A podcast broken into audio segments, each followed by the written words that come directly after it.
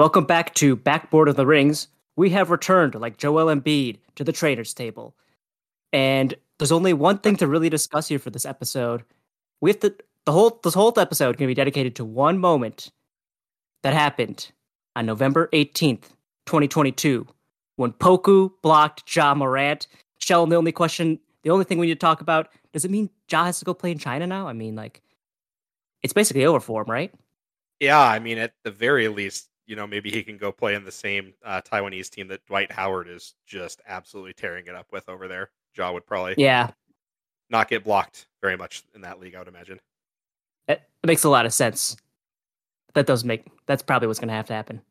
But actually, that's not what we're here to talk about. Even though I would de- dedicate 15 minutes of this podcast to the Poku jokes, uh, we're actually going to be doing a one thing that surprised us so far in the season, and one thing to keep an eye on for us through the season. We're about a quarter of the way through uh, the regular season so far, but it is not just me and Shellin here.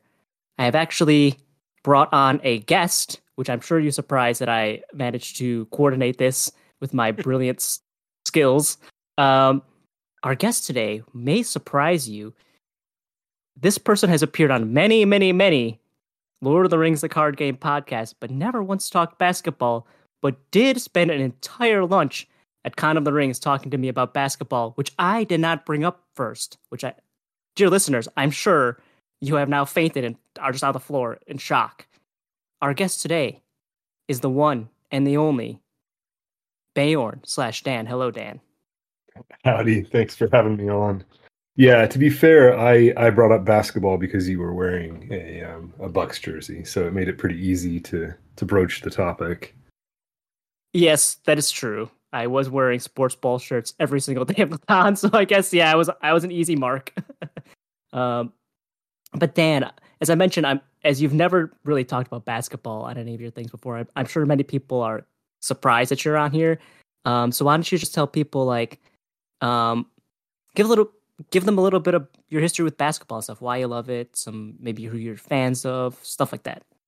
Yeah, absolutely. Yeah, it's gonna have to go back a ways, so I will try and keep the story short and sweet. But um, I uh, my career has been in technology for twenty, almost twenty five years now, and one of the things that is a definite downside of technology is you spend a lot of time sitting at a desk. So around 2000, I was a couple years into my career, and I realized like if I do nothing but sit at a desk and type on a keyboard all day, I'm not only going to lose my mind, but like in terms of physical health, it's just very bad for you. So Yeah. Yeah. I'd always played sports as like as a kid growing up in like you know leagues and whatnot, but I actually played more volleyball and um, soccer or football to use the correct term. But um, I um, had some friends at the time that were working at the same company with me that had uh, pickup basketball that they played. And rather than, you know, I've always been more into team sports and individual sports. And rather than go off and do team sports and not knowing anyone, which is obviously really difficult, um, I decided to kind of join with them and do pickup games and then see about like maybe joining some semi competitive adult leagues or whatever. And um, so that was like right around 2000 and I was living in San Diego at the time, which means that like as I got more involved in actually playing basketball, I was like, oh, let me watch. You know, I'd hang out with them afterwards and uh, watch basketball. But I had to pick an, an NBA team, obviously, to to root for, and um, there's no way I was going to root for the for the Clippers because you, there's like some kind of Stockholm syndrome thing where when your team gets stolen, right?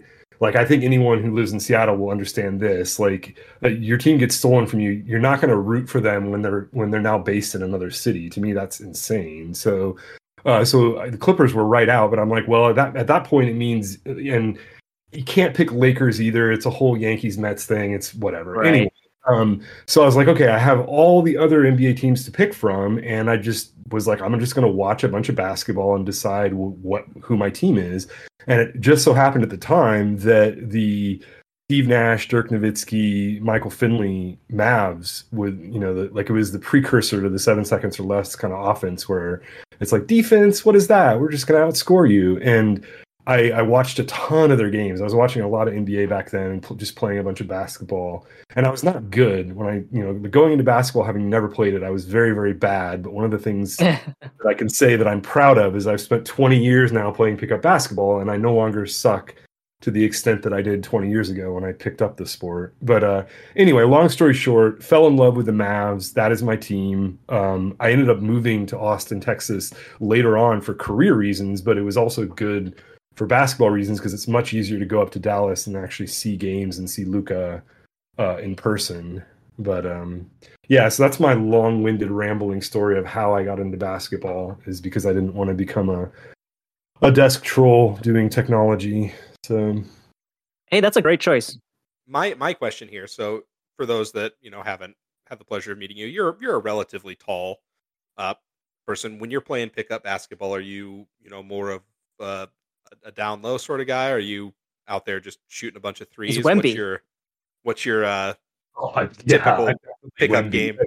Yeah, yeah. My comp is Wemby, guys. I mean, I'm I'm Okay. seven feet tall. I, can shoot, I, can, on everyone. I squat everything to the fifth row. No, um, no. I, I'm definitely down low, old school. I got all the crazy spin moves. Like I'll fake you three times and then get a layup on you in the whatever angle you're not expecting. That's my that's my strategy, and it's great because it's aged well. Like I, I was, gonna say. actually Mhm. well, so this is the thing. Like I have dunked on other human beings in games before, but that was a long time ago, right? Only. But I had that kind of athleticism, and I didn't have. I didn't actually know how to play basketball. Is the thing. I just had volleyball hops without a basketball brain, which is a very dangerous combination, and honestly led to some injuries. But yeah, so I was playing. I played much more like spastically, energetically when I was in my twenties, but I'm no longer in my 20s, and so now I play like back to the basket, lots of fakes, lots of you know very um Perfect. You've aged into the old man YMCA. oh I, I've got full on old man game. Great. It's great. Ev- everyone uh, everyone in my uh, local pickup game here in Austin knows knows me as the uh, the reverse layup guy because I love to like throw you a fake with one shoulder and then spin and get a get a reverse layup on you. So it's my go to go to move. you said you were a volleyball person growing up. No one ever was like when you were like I don't know if you were tall when you were a kid. Were like you should play basketball because that's what happened to like every, it usually happens to tall people. So they go you should play basketball when you're in like middle school. Yeah. did not happen. Someone said that the the high school I went to in San Diego was quite large, and we had a, actually a really good basketball team, and I was Ah, good enough to make the basketball team. Which okay, honestly, that's fair. I, like I tried out and I just straight up did not make it. But uh, so I was like, oh, I'll do volleyball instead, and that was like happened young enough that I kind of went down the volleyball track. But um, yeah, and I turned out I was only so so at volleyball too. But um, yeah, it's I, honestly basketball to me is so much better of a sport though in terms of like it's a true team sport, right? I. I, I really love that about basketball is that it's it's like as much mental as it is physical whereas volleyball i would say is more physical than mental like there's a mental aspect to it don't get me wrong but like once you lose those hops you're not going to be a very effective volleyball player Right. Right. Definitely. I mean, I I love Haikyuu, the the manga, but yeah, I could see if you're uh, getting older, it becomes more difficult. and To, this is the thing that's funny is like i can't dunk anymore but i honestly think i'm a more effective basketball player now than i was when i was 20 right so it's it's about your brain. yeah Yeah, once you kind of wire the brain, it's uh you just know more. That's why like LeBron is still an effective player now, even though he's 38, because he has just have his brain is so wired. He's probably Yeah. a better player than when he was at 22, even though at 22 he was Adonis, right? Yeah, yeah. No, it's one of my favorite things to see when watching an NBA game is watching a vet just absolutely outthink a rookie who's, you know, twice as athletic as he is, but just completely like win the the Jedi mind trick game, right? Right. So those last couple seasons of watching Dirk there in Dallas was probably just great. Oh man, I mean, it's so great to watch a rook be like, "Oh, I'm gonna, I'm gonna get, you know, I, I, I, I know where he, you know, I know where he is on the floor. I know he's gonna get to that turnaround. I'm gonna get to it." And he's like, "No, you're not. Like, no one could block that. Nope. Even he, he would tell you he was about to shoot his turnaround, and no one could block it." Yeah, he was. Uh, I I will say as a Bucks fan, big regret that they traded him. I think like that was the one I think that Tractor Traylor, and he was like an okay player, but That was obviously. One of the most questionable draft day trades. And, and you know, Dirk too. He was a German guy, and in Wisconsin, come on, we love the Germans. Like, I loved him. uh, he would have been perfect. Yeah, big big loss for us. Um, I guess it all worked out. The Bucks eventually got uh, true Adonis, a Greek god, and won a title again. So I guess I don't have to bring it up anymore. So it's okay. No, I- I'm sure. I'm sure you, you you'll get a couple more times in bringing it up. Yeah. Yeah. Um, so now that we kind of know a little bit about Dan's background, um, I guess let's just move right into our uh, one thing that surprised us so far in the season. Does anybody want to go first, or um, does it really matter? I can go first. If, Go first. I'm I'm curious to hear what your guys' takes are. Yeah, go for it there, Bard Lee. okay. So we've already actually mentioned the person that my thing is related to in a joke, and my thing is Luzarama for Wembanyama question mark question mark question mark. I mean, we were told before the season started that this would be an all-time tank job from teams. Teams would be falling over themselves to have the worst record in the league in an attempt to draft Victor Wembanyama, who, for the record, is doing insane things in France. He's like doing a rudder three-point shots. He's blocking, as Dan said, blocking people like the fifth row. It's, he's He's Looks like leading a his league in scoring, alien. I think, still. Yeah, no, it's Crazy. it's crazy. he's he's insane. Uh, I mean, when people talk about him being the generational superstar, from what we've seen, it looks like the real deal. And there are other really good players. Scoot Henderson, the Thompson brothers, they also look very good. So you would think that this would be a great year to be tanking. And what's surprising to me is the amount of teams not tanking. And I looked up preseason win totals, and there were a handful of teams under 30 wins. Um, and I'm going to highlight the five worst teams, and we'll go over how many wins they have now compared to what their over under or their win total was supposed to be, and like what is going on here. Because this is surprising to me that I think we have teams winning that for sure we thought lock on would be just in the tank and the crapper. And these teams are Houston. So I, I should point this out. We are recording this on Wednesday night, the 23rd. There are games happening right now. Uh, we're not going to talk about them. If things change, it's going to be very slight. It's not going to matter that much. Houston was projected to win 23 and a half games. They're currently at three. They're terrible. Uh, I guess uh, let me do my quick Houston rant here. I do not like this like process style all out tanking because I think it's bad for your team culture. Like nobody in that team knows how to play basketball except for Sengun is is detrimental to their young players to basically just throw them out there with chickens with their heads cut off. And it's actually I think it's going to do irreparable harm to these players in this team. I think it's a mistake to be this bad. Um, I think you have to be you have to have some vets to teach them how to play. Uh, anyway, uh, the next team that also was projected to win 23 and a half were the Indiana Pacers. They have 10 wins. They're almost halfway there already. It's like we thought for sure this would be a team in the tank, but they are actually so good that people are saying they might be looking to add players. Um, you know, we thought Buddy Hield and Miles Turner would get traded away. Miles Turner even was on a Woj's podcast being like, trade Lakers, trade for me. And now like they might sign him to an extension, you know, if he wants it, because they traded tried to trade him for eight straight years basically. But he fits their team. He is only 26, so he still kind of fits this timeline with Halliburton and Mathurin, who look freaking amazing. Um, I have written down here Halliburton right now, he's averaging 20 points and 10 assists and 40% from three. That's insane. And Bennedict Mathurin might not only win rookie of the year, he might win sixth man of the year because he's got seven 20 point games already this year. Um, so another team that like a team that I thought for sure was going to be in the tank and is now, um, as of the recording, they're fourth in the standings in the East. like that's a home court team. Uh, Oklahoma City, they were also at 23 and a half. They currently have seven wins. Uh, SGA is too good. I think I brought this up in the preview one we did. I was like, SGA is too good to tank. Uh, he looks like he might be a top five MVP candidate. He's playing amazing.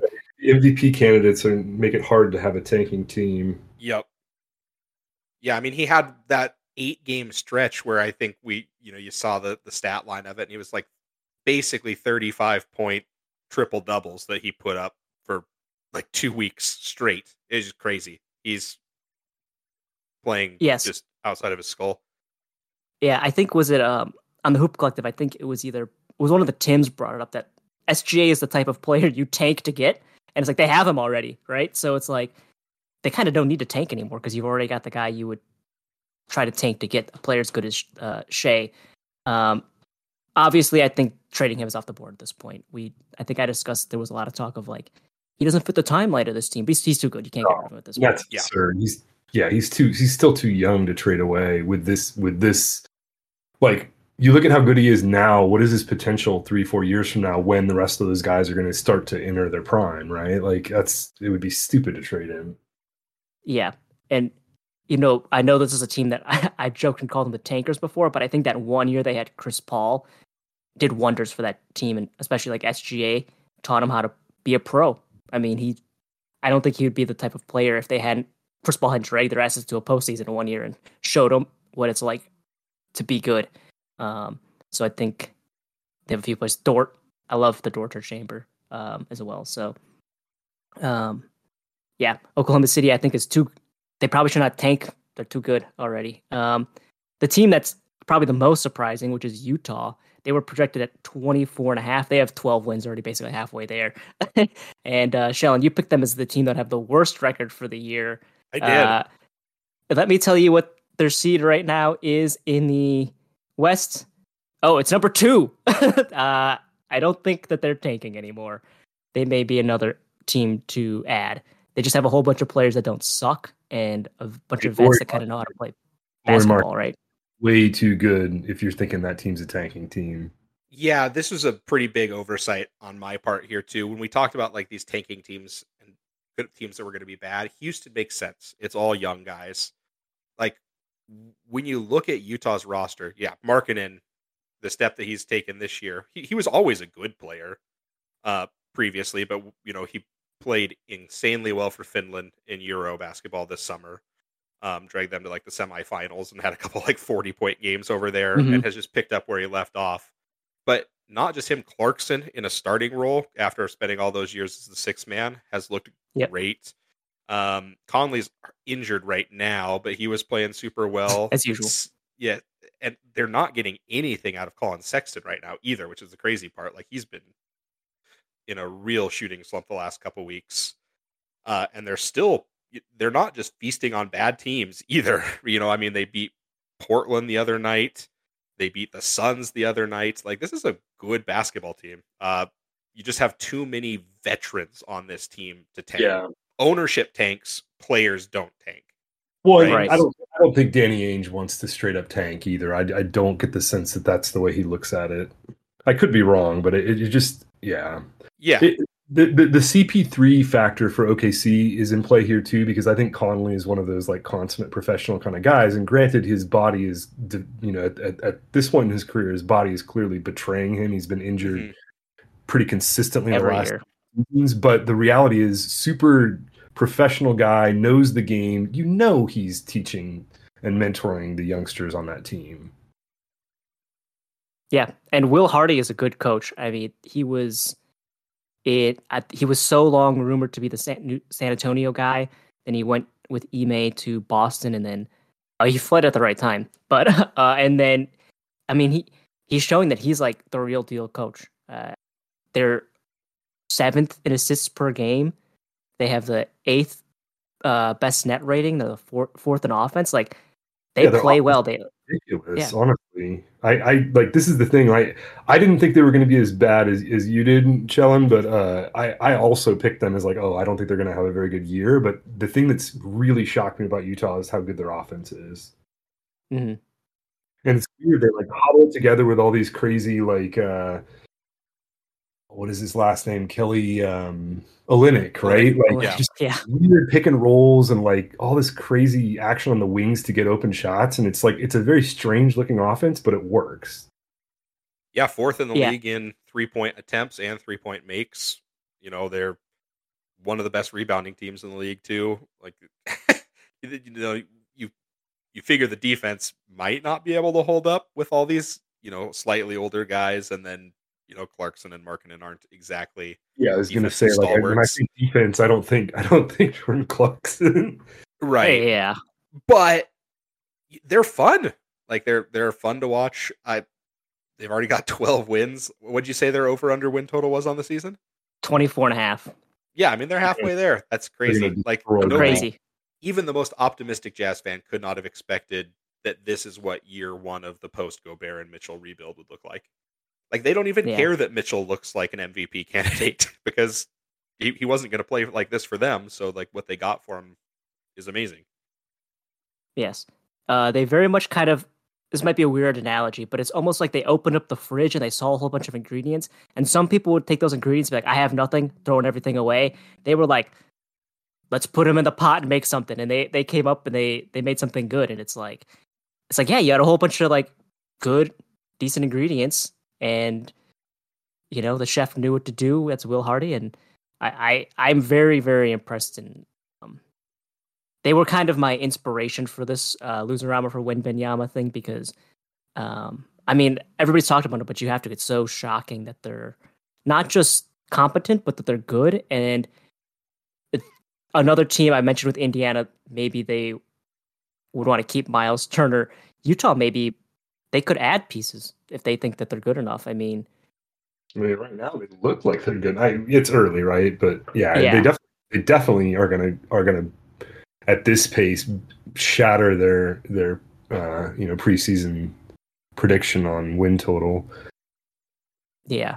But I, the other uh, to thing go to a team, oh, go ahead. Oh, just on, on this topic though, is I do think this is evidence that the changes to the um, the draft model have actually worked because I don't think like granted, yeah, there's going to be some percentage you know advantage that uh, Houston has for Wembanyama and if they get him, then it's a coup, and, and it was worth whatever horrible, potentially worth whatever horrible culture damage they did to the team to get there, but it's it's not outsized like it used to be, right? So you can be like somewhere in the range of like mediocre to actually pretty good and it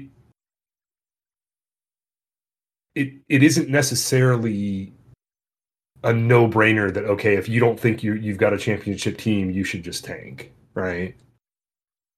Yes. I mean, you get like a 14%, I think it's like a 14.6% chance or something like that of getting the top pick if you're the, one of the three worst teams. It also means there's like an 86% chance you won't. So it's like you have to weigh those odds. Obviously, if you choose to be good, you have a 0% chance of getting it. But um, yeah, you don't have to be as abysmally bad as like those process Sixers. You can just be kind of bad or like um, a team that uh, also is not doing well that was projected under 30 is Detroit. They have three wins, and I think they thought they were going to be better because they thought they were going to take a step forward, but they've had some injuries, blah, blah, blah, blah. They're not that good this year, but it's like they're not intentionally taking, They wanted to win, and so it's like they're still trying to build something, I think. Um, so Yeah, and, they're going to be in that category that I'm talking about, where they still have a shot at him, but they're not necessarily going to have the shot that it, you know, like if they're actually still trying to win in January, which that remains to be seen. But like, it's yeah, it'll hurt their chance at him. But to your point, it's not going to hurt it that much because even at the bottom three of the league, you still only have a you know an outside shot at getting him and it, it's tricky right like i understand he's a generational talent i completely see the upside of getting him but the reality is you can't have a guy like Lauri Markkanen on your team and say, "Hey, by the way, we're going to tank." Like you don't keep good players when you have that strategy, right. and you're not going to attract good players when you have that strategy. And even the like the vets on the team, especially, are going to be like, "Why the hell would I be here if you're not actually trying to win basketball games?" Yep. Right? Like it just the whole culture. It's just this set of dominoes where you you you ruin the culture systematically by saying like we're a tanking team or a process team. I guess is the new way of putting it. Mm-hmm. Yeah, if if you tank too hard, like I said with the Houston thing, I think it can do damage to your team. If you, I, I mean, look at Memphis; they got job, but they didn't go into the full on tank. They, Yeah. I think they were like the eighth best odds that year or whatever, and they got the number two pick. And it's Um, so much better of a model right? Right.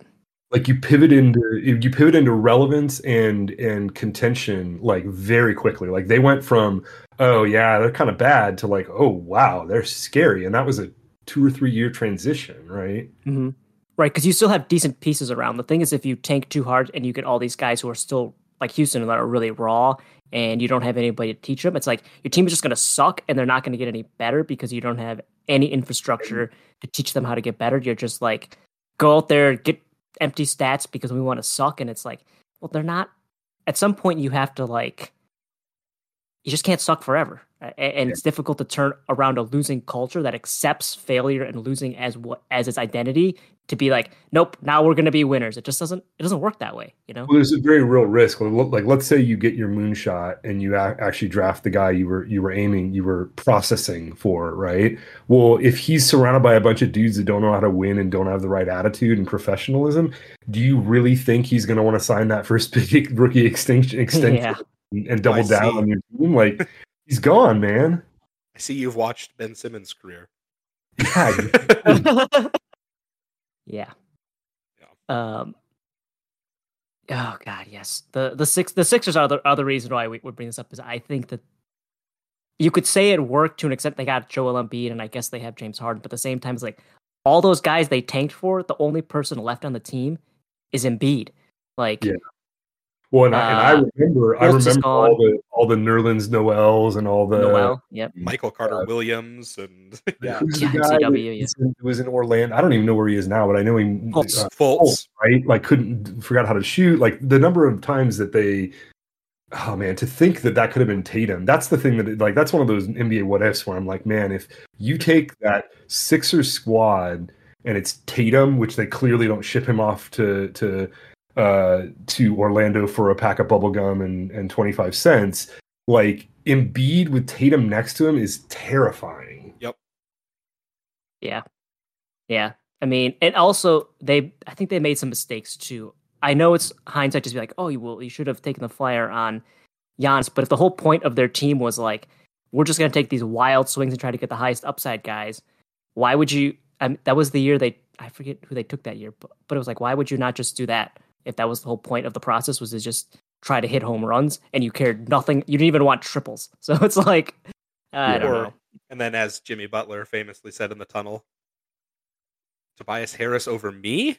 Like yeah. there there were other issues that they did with roster construction as well but yeah, yeah. um yeah. Uh, i guess my last team in this list to quickly bring up they are full in the tank pretty much. San Antonio, they were projected at 24 and a half, 36 wins. They're on a horrible stretch. They're going to suck. Um, not a lot to say about them. And that's, as, yeah, they're bad. They have a couple of okay players, but they stink. And they might be, they might be tearing down a little bit too. I think Poeltl, the namesake for the Wordle NBA game, is too good and he might get traded. So, um, they will also be probably getting worse. But it would be funny if they got Wembanyama considering the last time they were terrible, they got Tim Duncan and were amazing for a lot of years. What if they got Wemby? That would just be hilarious. But um, that is my thing that is surprising me is teams that we expected to suck and really go hard in the tank. And three of the five lowest projected win total teams I think are decent to good or have something that prevents them from tanking, you know? So uh, in the year where we're all losing it over Wemby and thank God ESPN Plus has got his game, so we're not trying to watch crappy cell phone footage. Teams are not tanking as much as I think intentionally, as much as I think we thought. There are teams that are tanking unintentionally, such as the Lakers, uh, and uh, the Hornets are a little bit too. We mentioned That's Detroit and stuff, yeah, and uh, yeah, and I think the Bulls could be heading that way too. But um, that is my. That's the only caveat, right? It is still early. Like we'll see in January if teams suddenly get religion and find that they they too. right. Should be, yeah, for sure. Yeah, once the trade deadline opens up, and on this list actually for the projected under 30 was Brooklyn at 29 and a half. If things they're kind of steadying now, I think they're eight and 10, so they're kind of like okay now, but we that's a sort of volatile team. We have no clue about anything that could be happening with that team. For all we know, we'll have another bizarre Kyrie thing. We'll you know Ben Simmons could get injured again. KD could demand a trade. We have freaking no clue. So that's a team I think to keep an eye on for. Like, yeah, you mentioned January trades. It could that everything could blow up there. We don't know anything about that team. So, um, I mean, gen- generational talents tend to have a have a pull on the dynamics of the NBA, right? yeah. Uh, so, oh. who's going next? I think Sheldon should go next. I'm, I'm the Oh, guest. all Okay, sure. right.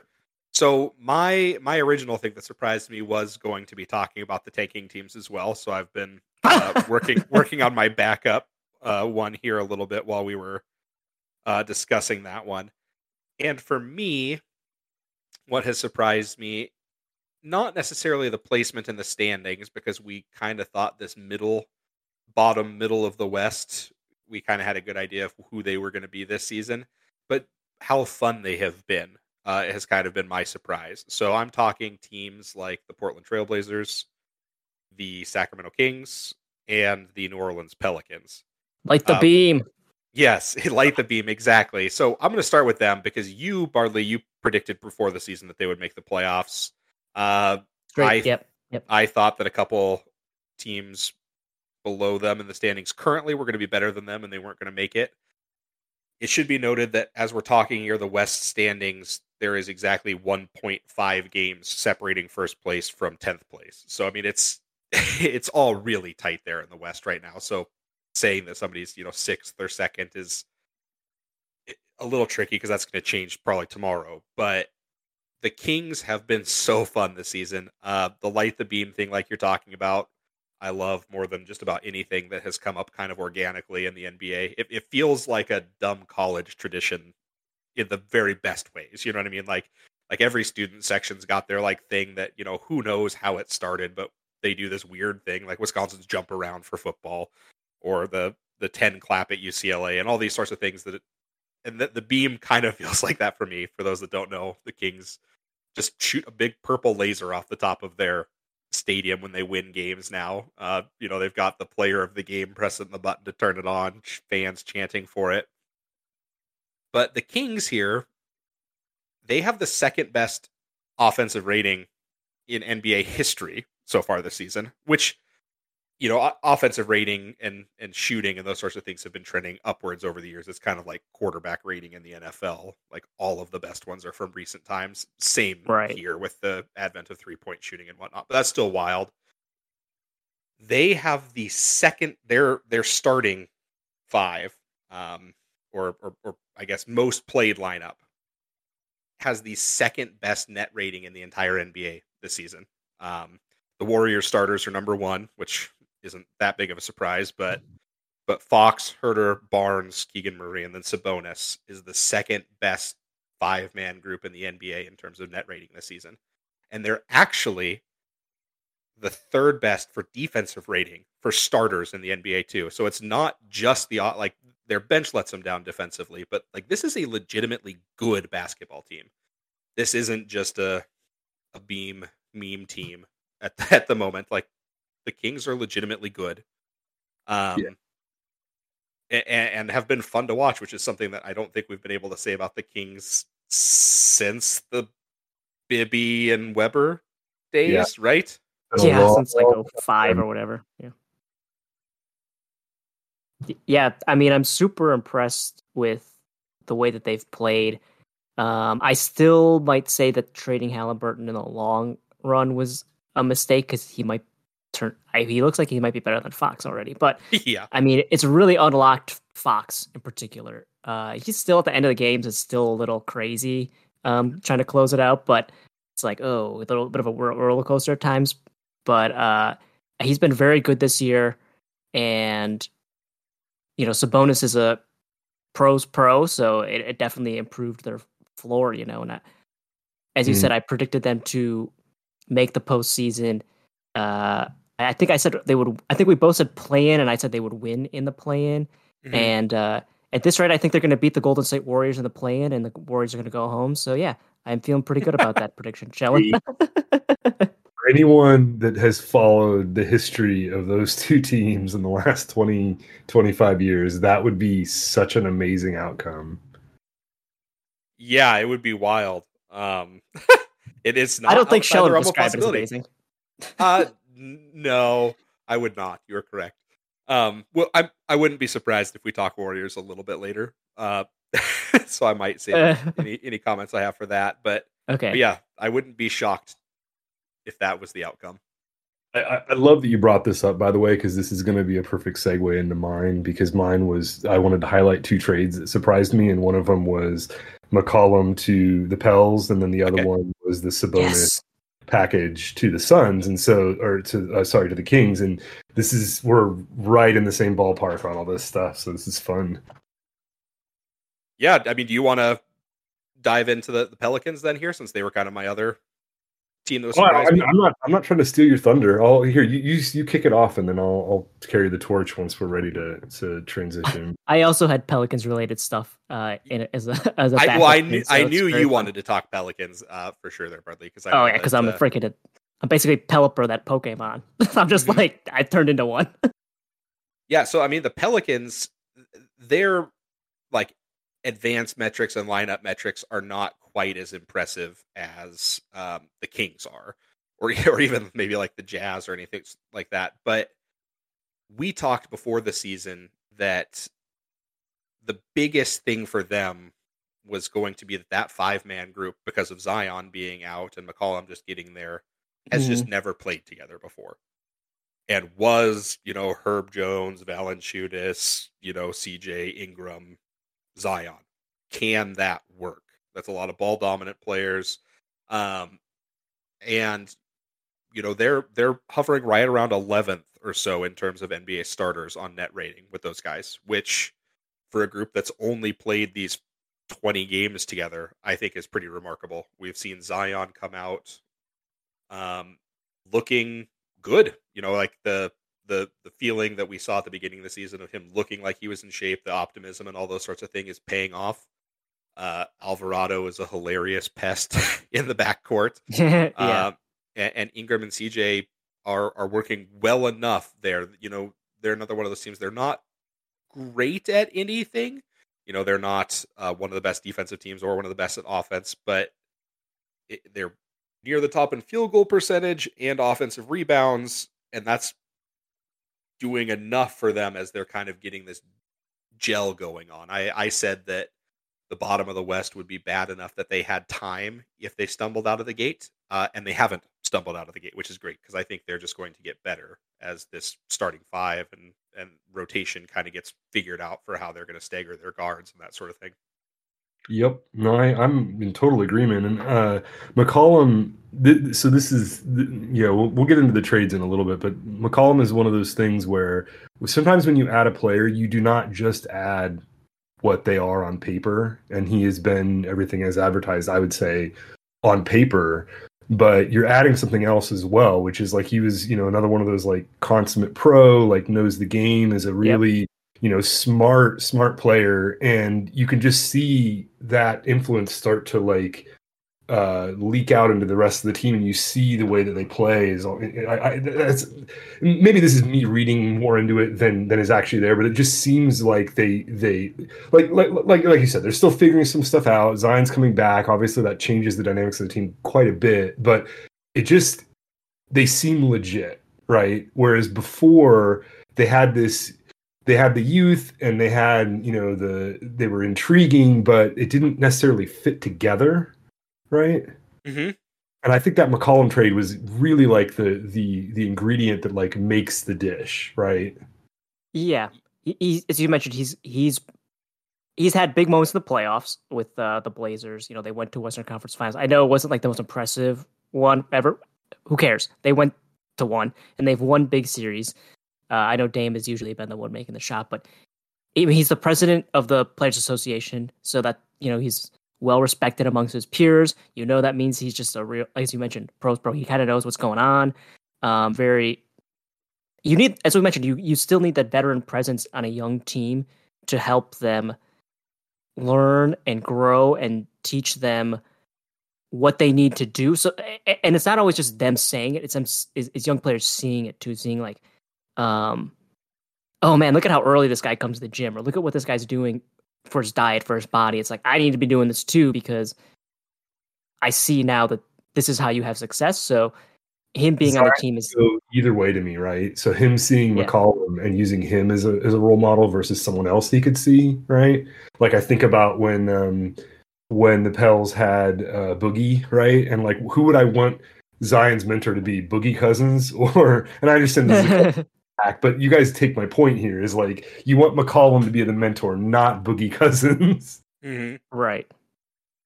Yeah, and uh, as far as the potential goes, I think in the, in that preview, I was like, man, if everything works out, Western Conference Finals could be like their ceiling, and I, I'm like, NBA Finals could be their ceiling if things really work out for them. At this point, they've looked at times so damn impressive, and um, as I said in the thing, I was like, Zion is the big X factor. If he's healthy and plays, we know how dominant he can be. Um, and you mentioned, I can't believe you did not say his nickname, Shellin. I, I- I was saving it for you there. the- Okay, that makes sense then, because you got to call him Grand Theft Alvarado, of course. I was gonna yeah, okay. Yeah, I was gonna say must be. we can't go we can't go that far into Pell's talk and not bring up Grand Theft Alvarado because that is one of the greatest Yes, games ever. yes, hilarious nickname, hilarious shtick that he does with the hiding thing and the crouching. It's so funny, but it, it works. And um, he's added a lot to the team. I mean, there was a game a couple of weeks ago where basically he won them the game in the fourth quarter, and then the next game he was huge in the fourth quarter again. And the the lineups with uh, Alvarado, Bi, and CJ they haven't been on the the court a whole bunch together because of injuries and stuff, and also because uh, at the beginning of the year Willie Green wanted to play Devonte Graham instead of uh, Alvarado, and that basically he Yeah. stole all of his minutes because he's a better player. Um, they have been very, very effective. The problem with that would be if you add Zion to it. Um, and this was this was my thing. I had this in my things to keep an eye on. Was there? I'm not sure what the rotations and lineups are going to look like because if you add Zion in a center, it means your best defender, uh, born in 1918, Herb Jones, is not in there, and they ask a lot of him defensively. So you've taken him out, and also it would mean your best shooter, Trey Murphy, is on the bench. But it also means what? If, okay, if you put one of those in and then you play Zion at center, which has been effective in very small sample size, um, you are like Zion is huge because like he's thick, like two C's thick. Um, a lot of your other guys are pretty undersized, so you have to play Herb Jones, and now you're ta telling either Bi or Herb defend the four, and I think that could be tricky. So I think Hmm. Willie Green's got some stuff to work out, keep an eye on as far as his rotations because it's looking great now. Um, and it's a Zion- fair, it can be pretty effective in the regular season, but I'm Uh, yeah, run, not sure. just to add to what you're saying, Zion at center I think can work against some teams, but I think there are some teams that are really going to burn them if they go too heavily into that. I think there's challenges there, but Yeah, he's, Yeah, defensively, he's gonna. Best lineups are for the for a given matchup is something they're going to have to spend the rest of the season doing. But the fact that they're this good already is a great sign. Yeah, and it's a great sign that we like. I mean, if you look at usage rates and these sorts of things, we're talking about both CJ and Ingram have had you know about a five percent drop from about thirty percent to about twenty five percent usage from last season to this season so far on their side.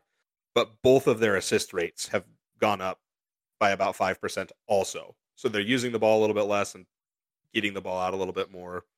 Um, which again just kind of speaks to obviously Zion's probably a pretty easy player to work with on offense because of just how good he is by the basket. But just great to see that sort of buy-in, especially from a player like McCollum, who was up to like 32% usage after they got traded to the Pelicans last year, which is crazy for a, a team that also had Ingram out there. So, uh, yeah, looking good so far. yes, very impressive. Um, probably one of the teams I think that's been the most impressive so far this season. I um, Yeah, and Yeah. you you briefly mentioned Portland, and I'll bring them up here because this is like so the my my surprising uh, take is trades that initially were looked at as very one sided or questionable. That I think honestly I'm surprised because I can look at these two trades in particular where I think they honestly I would argue they're win wins, and I, I understand with the Halliburton thing. Five years from now, I get that that might not age as well, but this is the this is the tricky thing about a team like the Kings, right?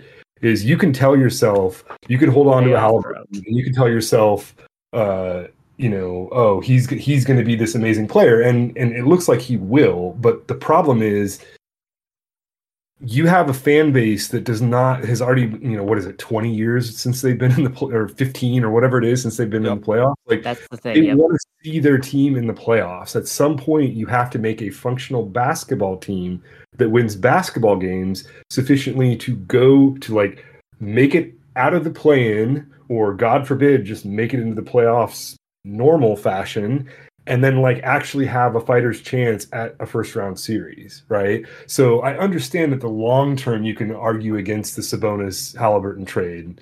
But to me, I actually think that's a win win trade for both sides. And the reason why is that Sabonis gives that team a big man who can pass, which they literally have not had since those, uh, you know, the the teams that took the Lakers to the the brink, right? Yep. And that's that's a huge deal. Like he's he's a very skilled player. He's never like in the grand scheme of things, it's very unlikely that you're going to be talking about him in the same sentence with Halliburton in terms of careers. But right. you look at what he does to the chemistry of that team, and one of the reasons why we're talking about the Kings as, as a surprising team this year is because of the element of Sabonis making like it's more than the sum of its parts kind of thing, right? Um, so even though I, I like the trade long term more for Indy, and I think Halliburton's a, great player, and it's funny that there, I also think he's one of the reasons why Indy is a better team this year than a lot of people thought they would be because he's just that good. But like I think it's it's possible that trade to actually be a win win where, in terms of teams this season, the Kings are a much better team this season than if they had Halliburton and Halliburton and um, Fox are both great players, but I'm not convinced that they were ever going to work on the same team. Oh right. no, they never did. They never did. I, they were pretty bored together.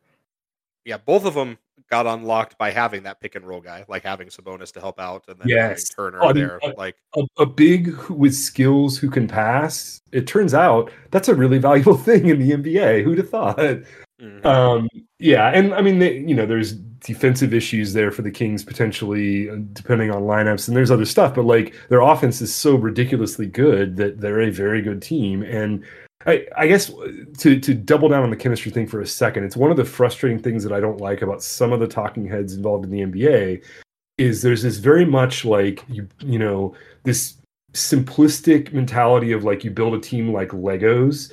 And I think the best example of this is the Westbrook trade for the Lakers. Yeah. Like anyone the Westbrook trade and said, "Oh, well, clearly you have a chance to do that. You do it." Like I was sitting there yelling at my TV when it happened because I'm like, everyone involved in this is an idiot, and I, I understand that even you know, like I might be vicariously calling LeBron an idiot if he was involved in saying, "Yeah, let's do this." But the reality is, you traded a bunch of hustling role players that that brought chemistry that brought like a yeoman work of like i'm going to do the defense i'm going to do the you know all the little things that it takes to for you know that help them win their bubble championship. You trade all those guys away you bring in westbrook and you go look on paper we're anthony davis russell westbrook and and LeBron James. Let, us ignore the fact that there's only one basketball and that Westbrook's best years were like a decade ago. But you know, we're just going to say on paper this team is amazing. But the problem is chemistry is not what's on paper, and chemistry is super important. And you can add you can add an element to your team that subtracts a ton,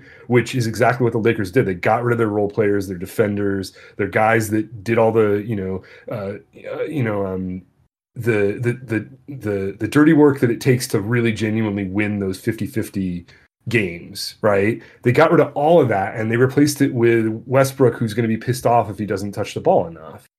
And who frankly is not good enough to warrant touching the ball as much as he does now. So it's like it's you create this whole chemistry issue and then you get rid of all the guys that gave you good chemistry. And and the Kings are kind of the the opposite example of that, where like, yeah, you gave up a really good player, but when you look at what they gained by getting Sabonis and by removing the alpha dog battle between Fox and Halliburton, their team just got so much better just by doing that, right? Yeah, I will say my one thing I'll push back at is this year Tyrese Halliburton could be All NBA, and Sabonis maybe will be an All Star. That could be.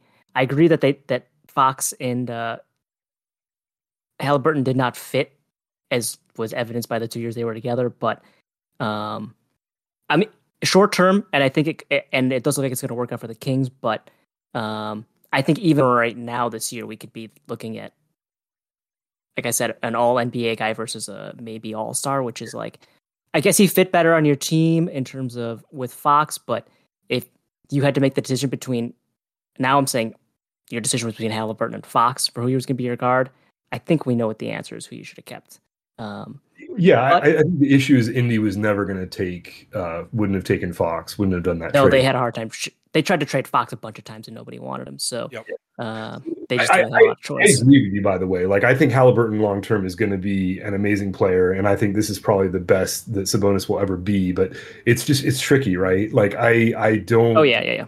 I don't envy GMs that are have a fan base that's like, hey, we haven't even like sniffed the playoffs in years and years and years. Like it's to get a winning team is difficult. Because and even like it's a it's a weird problem to have where you're like oh you draft Aaron Fox great player. You draft uh, Halliburton. That was a home run of a of a draft choice right? But the problem is those two guys if they don't work together and they really tried to make them work and and they didn't like you can't keep both of them. You're going to have like they're going to be pissed they're going to go somewhere else and you become what the kings have been for many years which is the farm team to the rest of the nba that like develops talent and then they goes elsewhere and then they become amazing. Like it's not a good it's not a good pattern to, to be in right? Right and if you're the gm of the team too sorry to cut you off Sean, i'll say i'll say this really quickly and then i'll let you go here. If you're the gm of that team too we know that they have a playoff mandate from ownership so if you're the GM, you have to make moves to make the playoffs or you get fired. So I mean, it 100% makes sense to me. If you're the GM, you'd be like, look, if I get Sabonis and we can make the postseason, I keep my job. So I get it. I get it. I get it. I get it. Yeah. Yeah, and that was exactly what I was going to say. Like they made this trade at, kind of at the deadline last year, thinking that they were going to be able to compete for a play-in. That Sabonis was going to help them get to that spot last season too, uh, which which colors it for sure. Like it obviously they were terrible even after they got him and the addition of you know like Huerter and uh, Murray and the, oh Red Velvet, yeah, it has really helped the, this season fix some of the holes from last season's team also. But yeah, yeah, they're a much better team. Yeah, you can see how hungry the Kings fan base is for a good team. Like they're not amazing; they're ten and seven right now. Like, but the the fans are showing up. They've got the beam team stuff you know the Kings are basically the only show in town. like, yeah. and, the, and as, a city hungry for this. As a non-Kings fan, what I will say is, for years and years and years, I had no interest in watching their games because not only were they bad, they weren't good oh, yeah. bad; they were bad bad, right? Like, because there's mm-hmm. there's a kind of bad that is entertaining. They were not that kind; they were the other kind. And yes. now they're not bad, and when they're when they're on, when the, when the team's firing on all cylinders, they're fantastic to watch. They're such a fun team, right? Yep, they're a great league pass team for sure and and that's yeah. right there that tells you something right as an outsider like i am not a fan and therefore if i'm saying like i would actually now want to watch king's highlights that tells you something has very much changed in the dynamic of your team um, yeah, and it's the same thing with the with the Portland uh, Pels one. Is it like I I want to be very clear. I'm not I'm not uh, in any way saying equivalence here, right? I don't think Anthony Simons and C.J. McCollum like I don't I'm not I'm not trying to compare those two players one to one or uh, certainly with the Sabonis uh, you know Halliburton. If you try and compare those, it's not going to be favorable to Sabonis. But this is exactly the kind of reductionism that I don't like about some of the talking heads in the NBA. Is they do that and it's the same mentality that gives you the, oh, well, clearly you go get Russell Westbrook and add him to the Lakers. And it's like, no, anyone that actually knows how basketball works as a team sport understands that's a bad choice, right? Whereas both of these trades that I'm talking about actually ended up being good choices, I, I, I would say, for all four teams involved. Where uh, now, of course, Portland, like when we had planned having this episode, I was already right. thinking about Portland, and then they've gone on a losing streak, which makes this my point not quite as cool as it would have been two weeks ago. But I'm going to say it anyway, which is I think Portland is a better team, and one of the reasons why is defensively, right? And it's and I'm not saying Simons when I say that, but like you get Josh Hart, who I think is honestly an underrated NBA basketball oh, yeah. player. Yep. Like him, uh, they got, um, I think getting Jerami Grant was great. I understand that's not part of that trade. These things just like the point with the Kings, these things are like iterative and they're evolving, and the teams are going to change over the course of the season. But my my broader point is by getting rid of McCollum, by getting a a decent McCollum analog, and then by changing the guys around Dame, who I love, Dame's amazing, but you need better defense around Dame. Like the the Dame McCollum backcourt was too small, and their defense was always just not good enough. To there's a reason why they only made it to one conference finals, right? That team was just never going to be any better than what it was. But this incarnation where you have Nurk and you have um, you know Jerami Grant and you have Josh Hart and you have these guys that are like are good defenders. That team to me is much scarier in the playoffs because you know Dame is cold blooded and you know he'll pull a 40 footer and end your freaking year, right? But you also have guys around him that are going to have the defense that keeps him that keeps your team in the game into the fourth quarter for when it's Dame time, right? Yep. Yeah, So- the Dame CJ stuff could kind of run its course. I think we all knew its ceiling and it wasn't. You got to do something different. And uh, yeah, I like the pieces that they added. I think, uh, Shellin, did you not make a prediction about them?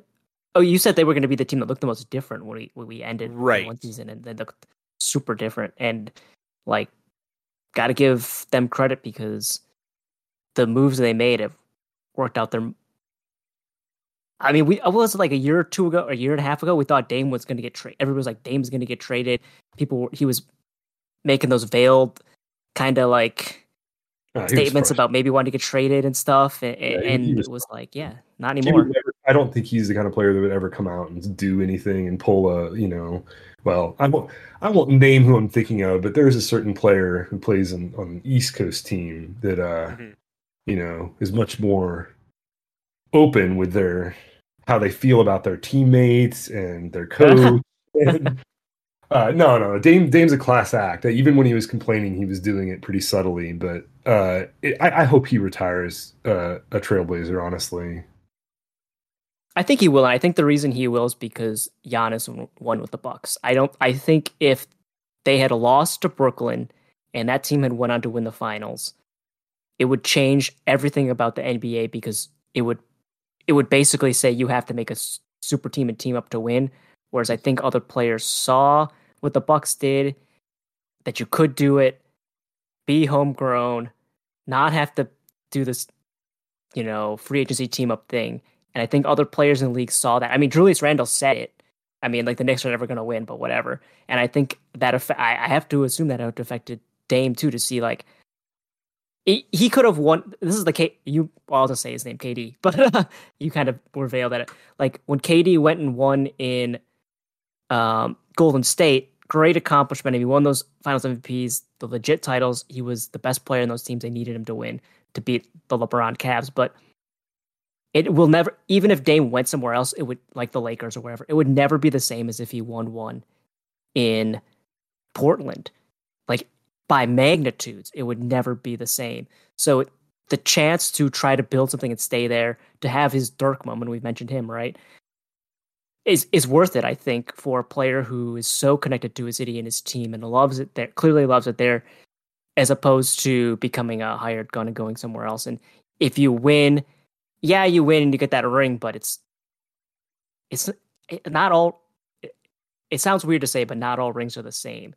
Um, which is Yeah, like and- and- true, but and- also and- not and- true, right? You know, it's it's like a And my weird- controversial take is that I think rings are overrated. Honestly, like I think Dame, even if he never wins a ring, is going to be still will have been one of the best players in the league for oh His yeah, whole career. Yeah. like yeah just about right i mean like it's he's so freaking talented and i get it if they don't win like I, and this is i'm glad you brought up dirk because that's exactly what i was thinking of when you were talking about all this stuff is it i you know having the heartbreak of them losing in, in 07 and then just and knowing that like he was he was so loyal and he went through suffered through so many years of bad mavs teams and then 2011 was like the heavens you know the clouds part the angels sing you know light down. It was like such a transcendent moment. And it's like you just want that so much for that player. And I would love if Dame had that. Like any if they make a deep run, unless they're playing against my team, I'm always going Portland in the playoffs because it, for that exact reason is you want to see the homegrown guy that has stayed loyal that has fought through all those crappy seasons you just want to you want to see him win but I would argue that even if he never does in Portland, that does not diminish how amazing he was. And this idea of this like ring comparison thing where like oh so and so won this many and therefore they're this good like no man the, the players that play against him know no one wants to try and guard Dame in the fourth quarter like that dude is complete assassin right and it doesn't diminish his skill in any way if he never wins a, a ring with that team yeah. right i mean that's what KD learned when he went to the Warriors was he thought winning the ring was everything and then he won the rings and then it didn't mean anything and it was like yeah i mean I think one big yeah. thing for for Dame too is you know Portland was terrible last year, especially after he got hurt and they started doing all those trades. Uh, you know, I mean, they were putting out. I think it would be generous to call it a G League roster sometimes, but the front office could have tried to tank or tried to trade Dame, but how quickly they retooled just by getting, like you were talking with with the Kings thing, just some good fits, right? letting Simons have the ball a lot more, letting Clark play with those lineups, and then yeah, getting a, a three and D guy like Jerami Grant out there as well that can you know guard a lot of these positions yeah. and help out. Like it, it, it doesn't take that much, I think, to go from decent to good in the NBA when you have a superstar like Dame. Like yep. it's one of those things like if you're intelligently building around them. We saw it with LeBron, who's obviously on a different level than Dame, but like LeBron plus four guys that can shoot threes and play defense is a championship team. Oh, Dame LeBron, with four LeBron, guys that can shoot threes and play good defense, yeah, know, yeah. And, is a and, playoff contender. Yeah, and Le- LeBron anywhere in his prime, which he's I would say just now kind of leaving it, in my opinion. But right with, with the four four guys that you described, is a terrifying team to play against. Right, yep. like four scrappy dudes who play D, who hustle for rebounds, who go for 50-50 balls, know their spot, and are happy to shoot when they're open. Like that is a nightmare to play against. Right. It's it's yeah. and, and you take any of the transcendent superstars and you put them with four of those guys, and that right there is a basketball team, right? Mm-hmm. Yeah, we've yeah, talked if about I were the Lakers. I, I would recommend looking at some players. I, there's some good three and D players that I think um, they should keep an eye on. Um, Alex Caruso, Kentavious Caldwell Pope, oh, Kyle oh, Kuzma. Yeah, I was going to say like pretty good guys, Kuzma, right? Well, yeah, I feel like Kuzma would be a good fit on that team. uh, and, and I can't believe Rob Pelinka got an extension. Go, oh well, like oh Caruso and Kuzma, these guys aren't that good. It's like that's not the point, man. Like this whole like oh because they do the player to player comparison, and like I'm not I'm not you know sitting here as a Caruso stand saying oh he's an all star or whatever. No, like none of those guys are all stars. At their best, they're like borderline, borderline, right? But and that's at their absolute peak and that's probably all they're ever going to be but the point is they look like all-stars next to lebron because he's that good and you want guys that look like all-stars next to your best player. It's the the depth thing i think is one other thing that i'll, I'll go into for a minute because I, I really think a lot of people that don't understand these trades why they're good right is like why is Jerami Grant in my opinion so good on Portland? Whereas he was underutilized on Denver right? And I liked him when he was on Denver but he just he didn't there wasn't you know there's not enough basketball with the other guys on that team for him to really show how good he was. And so then he goes to Detroit and he's way overutilized right? Yep. and he's over his head and he's trying to be mm-hmm. superstar. And that's not him. He's not he's good. He's not that good and then you see him on Portland, and it's Goldilocks. It's like the perfect fit, right? He's not underutilized like he was on Denver. He's not overutilized like he was on Detroit. He's exactly where he needs to be. And when he's your third best player, you're a scary good team. When he's your best player, you're the Detroit Pistons. and, when, and, when, and, when, he's under, underutilized, you're you're a Denver team where it's like, look, we're too good to really have you on the team, which sounds weird, but it, it's true, right? You don't have it like it's it's a team game with one basketball. You can't give him enough shots and give him enough shine, and so he was not a good fit on Denver, but like he's perfect on Portland. Right. The the the key phrase is role players. Some guys are role players. They know what they're supposed to do in the team, play their role, as you mentioned, like three and D. That's why these players work. That's why they're good in the team because they know I have this is this is my job on the team they don't try to overextend and do too much. They just know what they're supposed to do. That's like that's why you need those players, guys who know their role players. And not everybody can be a star, and that is the key to building a team, right? Yep. Yeah, totally. Yeah. So um, I think what we'll do here right now is quick take a break, and then we'll come back and do our one thing to keep an eye on. So we will see everybody after this message.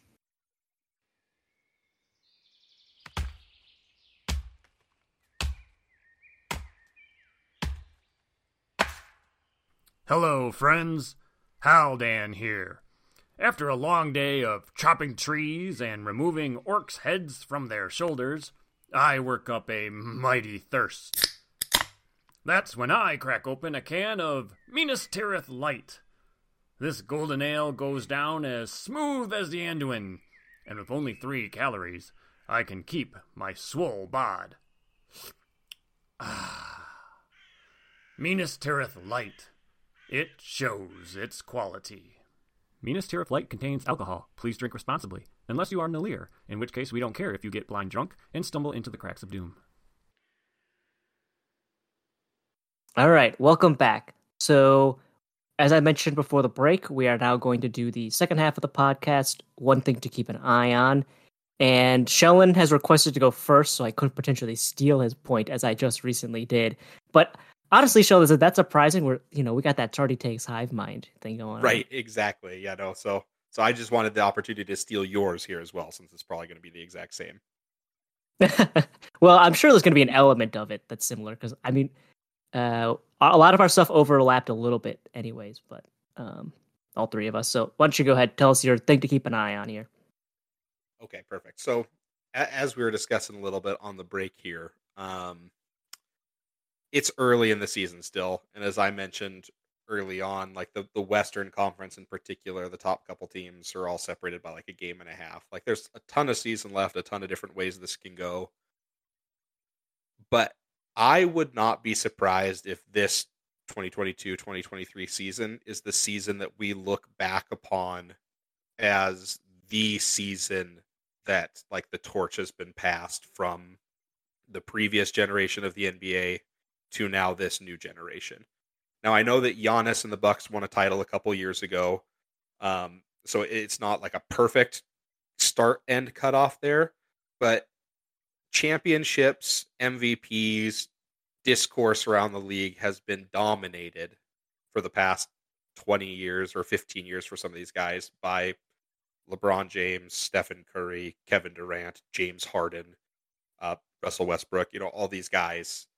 And almost all of them are on teams or themselves not looking quite as great. Like Steph's still amazing. The Warriors starting five, still the best five man rotation in basketball. But the oh, team, oh, Steph might be MVP. Yeah, the team around him is just not quite good enough with the bench. Like they hoped that the young guys would be good enough, and they've already sent Wiseman to the G League. Like that's all you need yeah, to know. Like yeah. DiVincenzo hasn't been terrible, but he hasn't been Gary Payton or JTA good even. Do not um, slander like, Big Ragu. Yeah. so, but in the case of like the Lakers, they're bad. LeBron has, like Beorn mentioned, looked like he's starting to show signs of age beyond just the injuries, keeping him out from games. Durant and the Nets are a mess. And beyond even just these guys sort of taking a step back, we are looking at. I mean, if we if we're talking MVP candidates so far through a quarter of the season, it's Tatum, it's Luka, it's Ja. It, you know, it, we this youth movement of all these young guys that we said are the future of the NBA. I think this might be the season where we're saying they are the now of the NBA at this point. Like it, it's it's tough to say. I don't know what's going to happen in June, but when we're talking MVP candidates and finals teams this spring, uh, I I I think this will be the season where we say this is where the torch was passed to this generation of players, which I which I think is kind of cool to be looking at here. I I, I mean, like you said, Steph's still probably going to make a first team All NBA, but oh, he uh, might win MVP. He might, but like I think that the championship aspirations for these teams and, and these sorts of things, we might be seeing the end of it. Okay, hold. What about um, seeing a, a run back of a finals of two years ago, Bucks Suns? I mean, the, the Bucks are in second place, the Suns are in first place. I know it's early, but they've both looked good. Um, and I like, I like that you sneakily get your homerism in there. By the way, well, well done on that. That was that was a nice nice move. Right, and that's why I say the Bucks are kind of the the the outlier there, having already won a title. Giannis is, is kind of the bridge between those, right? Like he was already Yeah. in his prime when he won the Yeah. title. Um, so he so he his prime is like the beginning of his prime coincided there. The tail end of his prime is going to coincide with the rest of them.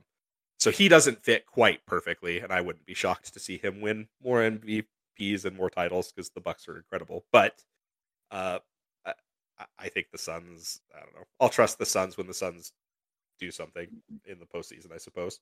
Yeah, when Chris Paul doesn't get injured in the postseason, I know that's like the big elephant in the room with them. But Don't put money on that. yeah, I, I kind of had I had a little something similar to you. Um, I had um as a backup trades from teams that that they themselves expected to contend this year. Um, to keep an eye on. So I had teams like the Lakers, the Nets, the Warriors. They're they're underperforming compared to where they thought they would be.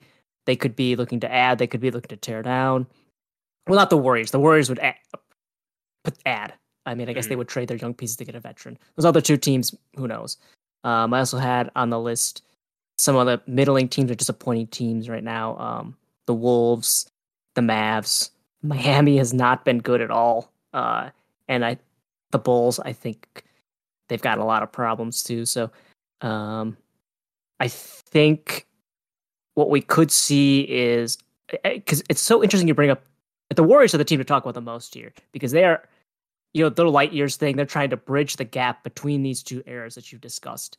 They want to have the old core built around Draymond, um, Steph, and Clay, but they also wanted to play Moody, Kuminga, and um, did I say Moody already?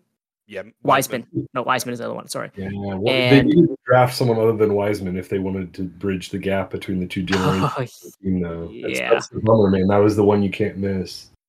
Right. And, and what it, it looks like to me is, man, teams are just showing up to the Warriors and they are just like taking a straight punch right to the face. I mean, that is what's happening to the Warriors here. Um, teams just do not respect them and fear them in the way that you would expect from a champion. Um, they're awful on the road. That defensively, as you mentioned, their their young guys have not been good. Their bench unit has been horrible. Uh, You know, Big Ragu, DiVincenzo's missed a lot of time, and hopefully he can kind. I liked him on the Bucks. I thought he was an interesting player, but um, he's not played that well for them either, to be honest, so far. But And Poole hasn't Um, played up to his extension either. Yes. uh, he almost looks like a guy who got punched in the face in the off season. Out. Oh. I Out. mean, they just look so dysfunctional at times too. But yeah, I mean, like, there's the, I mean, Poole his starting numbers versus when he comes out the bench are so drastic this year. Clay has he's had a couple of nice games recently, but defensively he's just such a shell of himself, and offensively he, I think he's done a better job the last few games of trying to let the game come to him instead of forcing the game.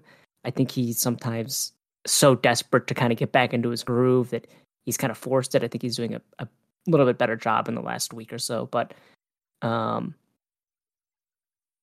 yeah, I think it's it's funny that you bring it up and then here we have one team who's actually trying to bridge the two gaps and it is not working and I'm curious to see will they package any of those young players to try to get a vet? They're going to try to ride the course.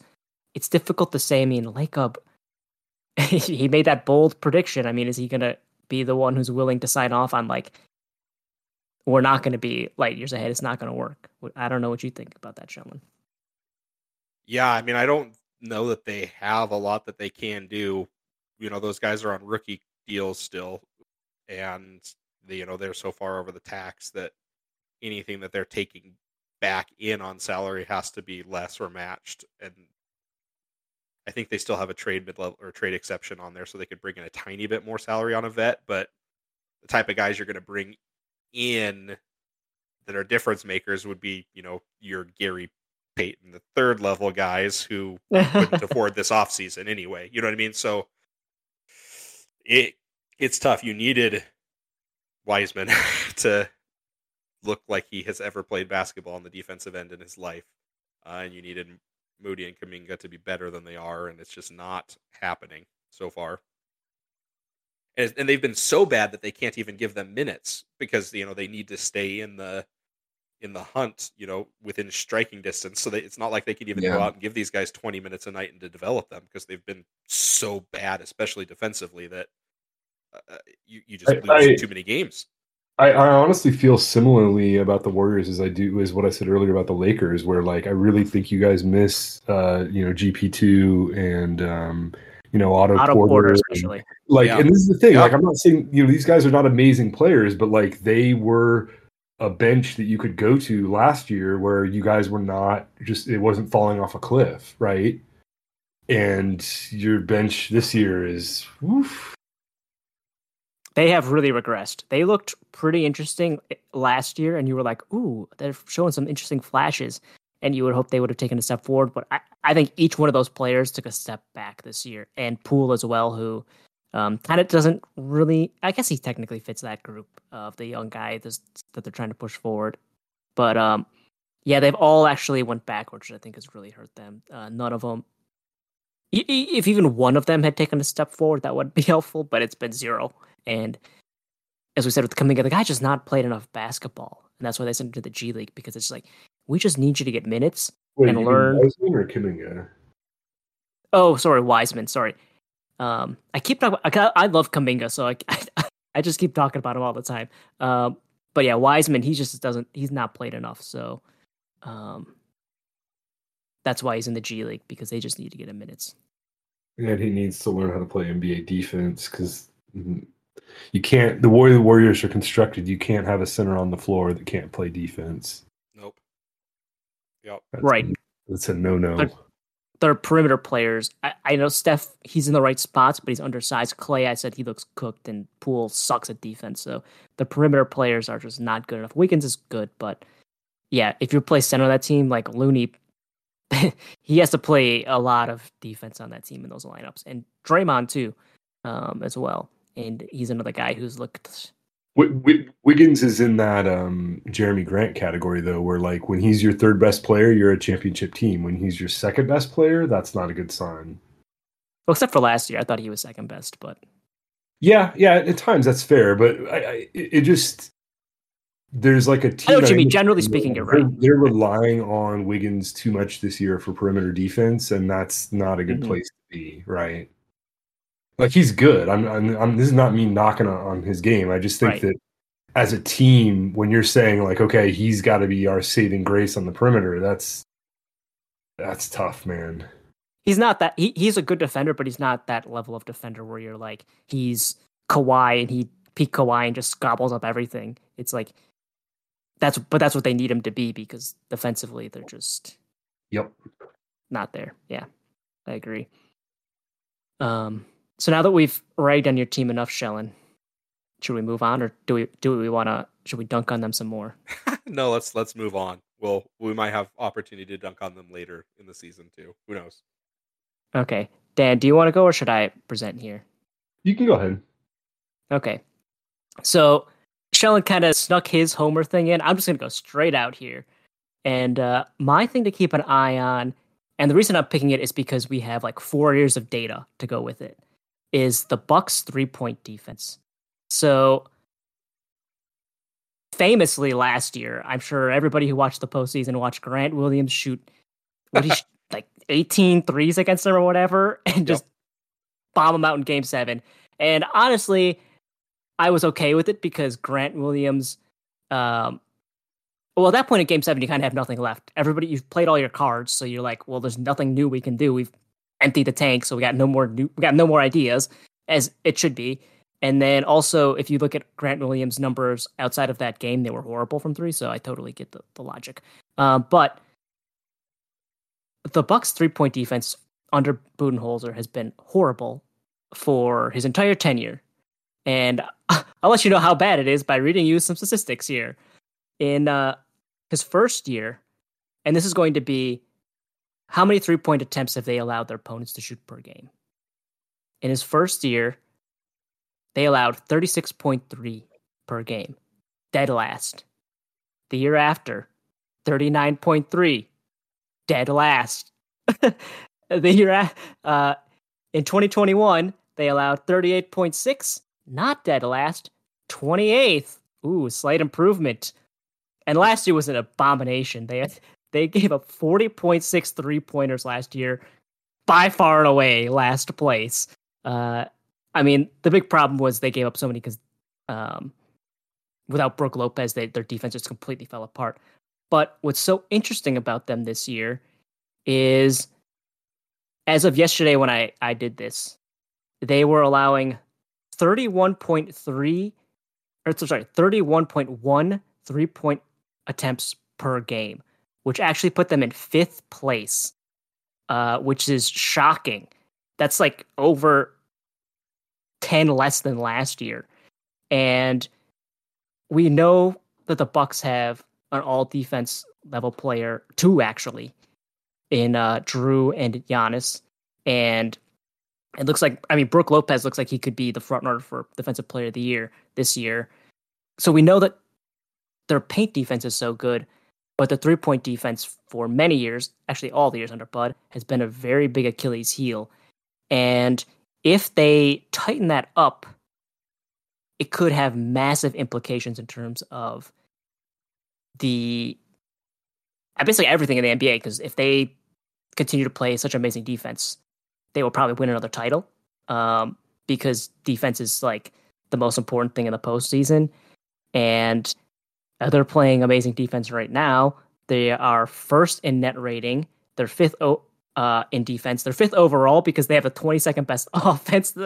I'll tell you about this why they stink so much. But um, one of the things about their defense so far this year is they are holding their opponents to 44.5% overall field goal percentage from the floor.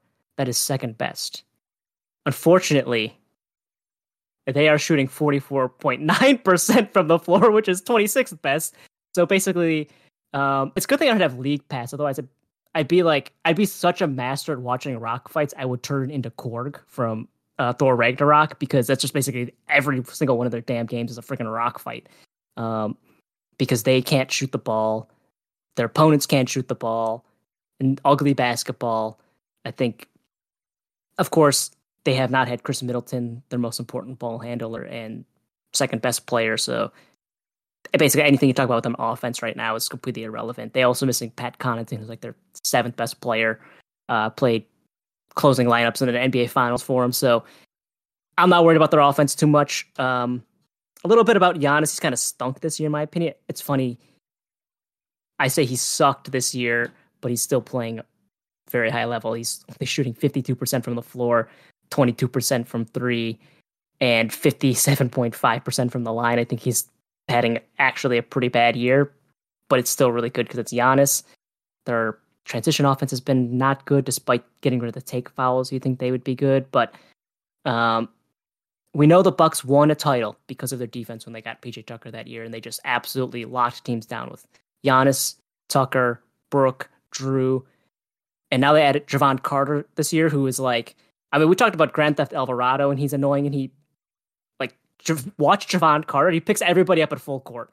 He makes you dribble all the way up with the court with him guarding you. He's also very annoying to play against. So, um, that has been the staple of the Bucks for all the years of Budenholzer's been poor three point defense, yet somehow good defense. And if they have good defense overall and good three point defense, they are going to be very, very difficult to beat because we know nobody finishes at the rim against them. So, and if you're not going to be able to hit threes, if they're not giving them to you, I don't, it's going to be tough to beat. So that's my. If it sustains and they are able to continue to do that, it would be shocking. First of all, as a Bucks fan, that they were not giving up, up eight million three pointers per game, but also could be an indicator long term in terms of a very important statistics for the title. So that would be my thing to keep an eye on. Very niche. Yeah, no. that is definitely interesting. Um, and, and you know, we and I have discussed this a little bit here and there, but number of field three point attempts is the best metric to track for three point defense because there's been a lot of studies done that show that like you the way that you contest shots doesn't really matter all that much in terms of made threes against you. What really matters is if that you're not giving up the open shots, um, or not giving up the shots by volume. So that has definitely kind of been their their weakness defensively. So yeah, we'll see how it works. They've got a couple teams in the East there that are looking very good as well. That I think will certainly test them if we get to see some of those series. Uh, Celtics rematch in the playoffs would be a lot of fun. I would hope to see that as a neutral fan. Yeah, I could do without it.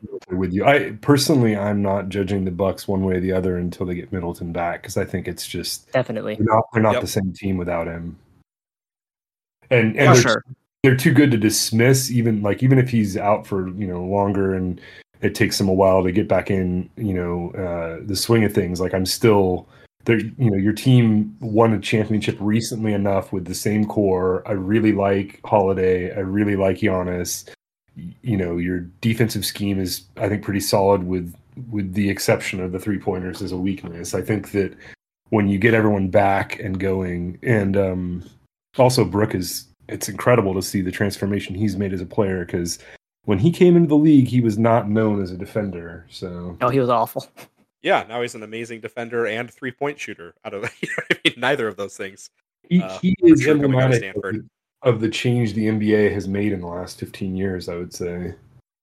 Yeah, for sure. Yeah, because he came into the league as like a prototypical big man in, you know, 2008 world. Like shooting mid rangers and rebounding and like yep. being a mediocre defender at best. And now yep. he's bombs threes and is one of the best defenders in the league, which is so bizarre to me. Yeah. Yeah. He used to just, every once in a while, they will give him give them the ball in the post and be like, go to work because we just need points. And it's like, oh yeah, did you forget Brook Lopez was an amazing post yeah. player one time? It's not like you forget how to post up players. Like six or seven years in New Jersey doing nothing but abusing people in the post. Like it's really oh, funny. Yeah. To, yeah. And he's the all-time leading scorer in Brooklyn still, I think, because of yeah, all of his, yeah, he, play. he was on an island on some terrible teams for a long time. So yeah, that does not surprise me at all. Um, yeah, no, I, I think the jury's still out on how good the Bucks are going to be, just depending on who who comes back when and when they their core gels as a unit. But, right. There's a... in the East, man, Boston is scary. That's all I'm going to say about that. Like, I, I'm with Shellin. I would love to see that rematch, but like, I'm worried for you guys if that rematch happens because looking at it today, like, man, does Boston look scary? Yeah, yeah but the Jaylen Brown, they're Time Lord too. Oh yeah, well, yeah. yeah, or can he stay off Twitter before he gets in trouble too? uh, yeah. I am not touching that with a ten foot pole. No, definitely not. oh my goodness. Oh yeah, I think to kind of wrap up the Milwaukee thoughts, yeah, they're difficult to assess and Joe Ingles, we don't know what he's going to look like. That was their big offseason acquisition, and they are. Uh, so at lunch, Dan, you were like, I don't like Grayson Allen. I wish he wasn't on your team. But there's a lot of talks that they're trying to shop him.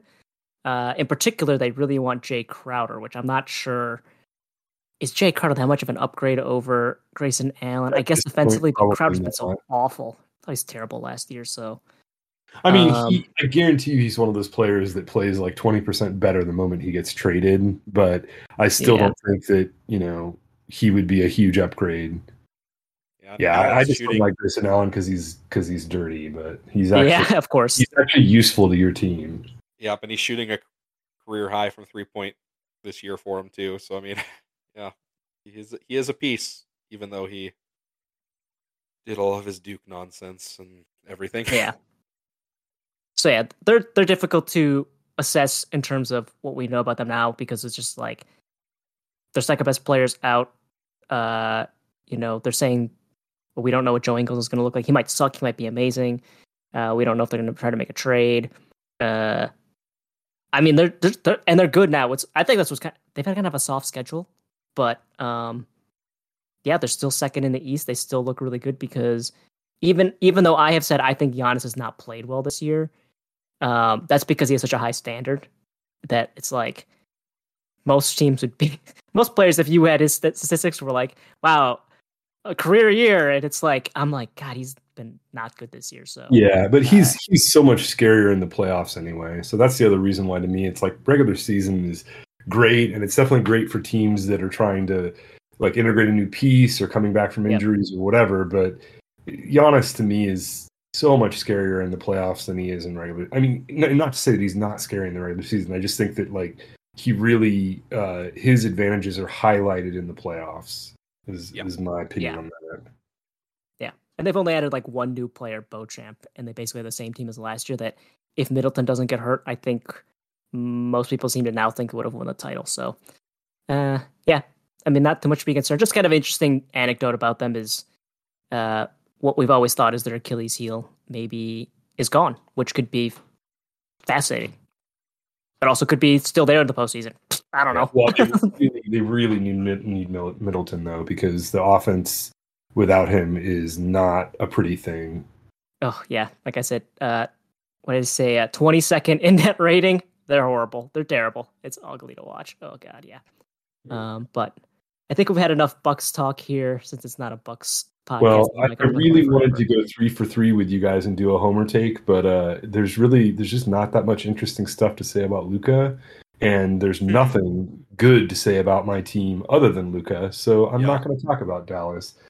Um, no, actually, my take is uh, to keep an eye out for trades in a particular range of teams, and that is uh, there's there's teams that, and I again with the caveat that it's early, but there's teams that already are not as good as I thought they would be. A good example in the East is Miami.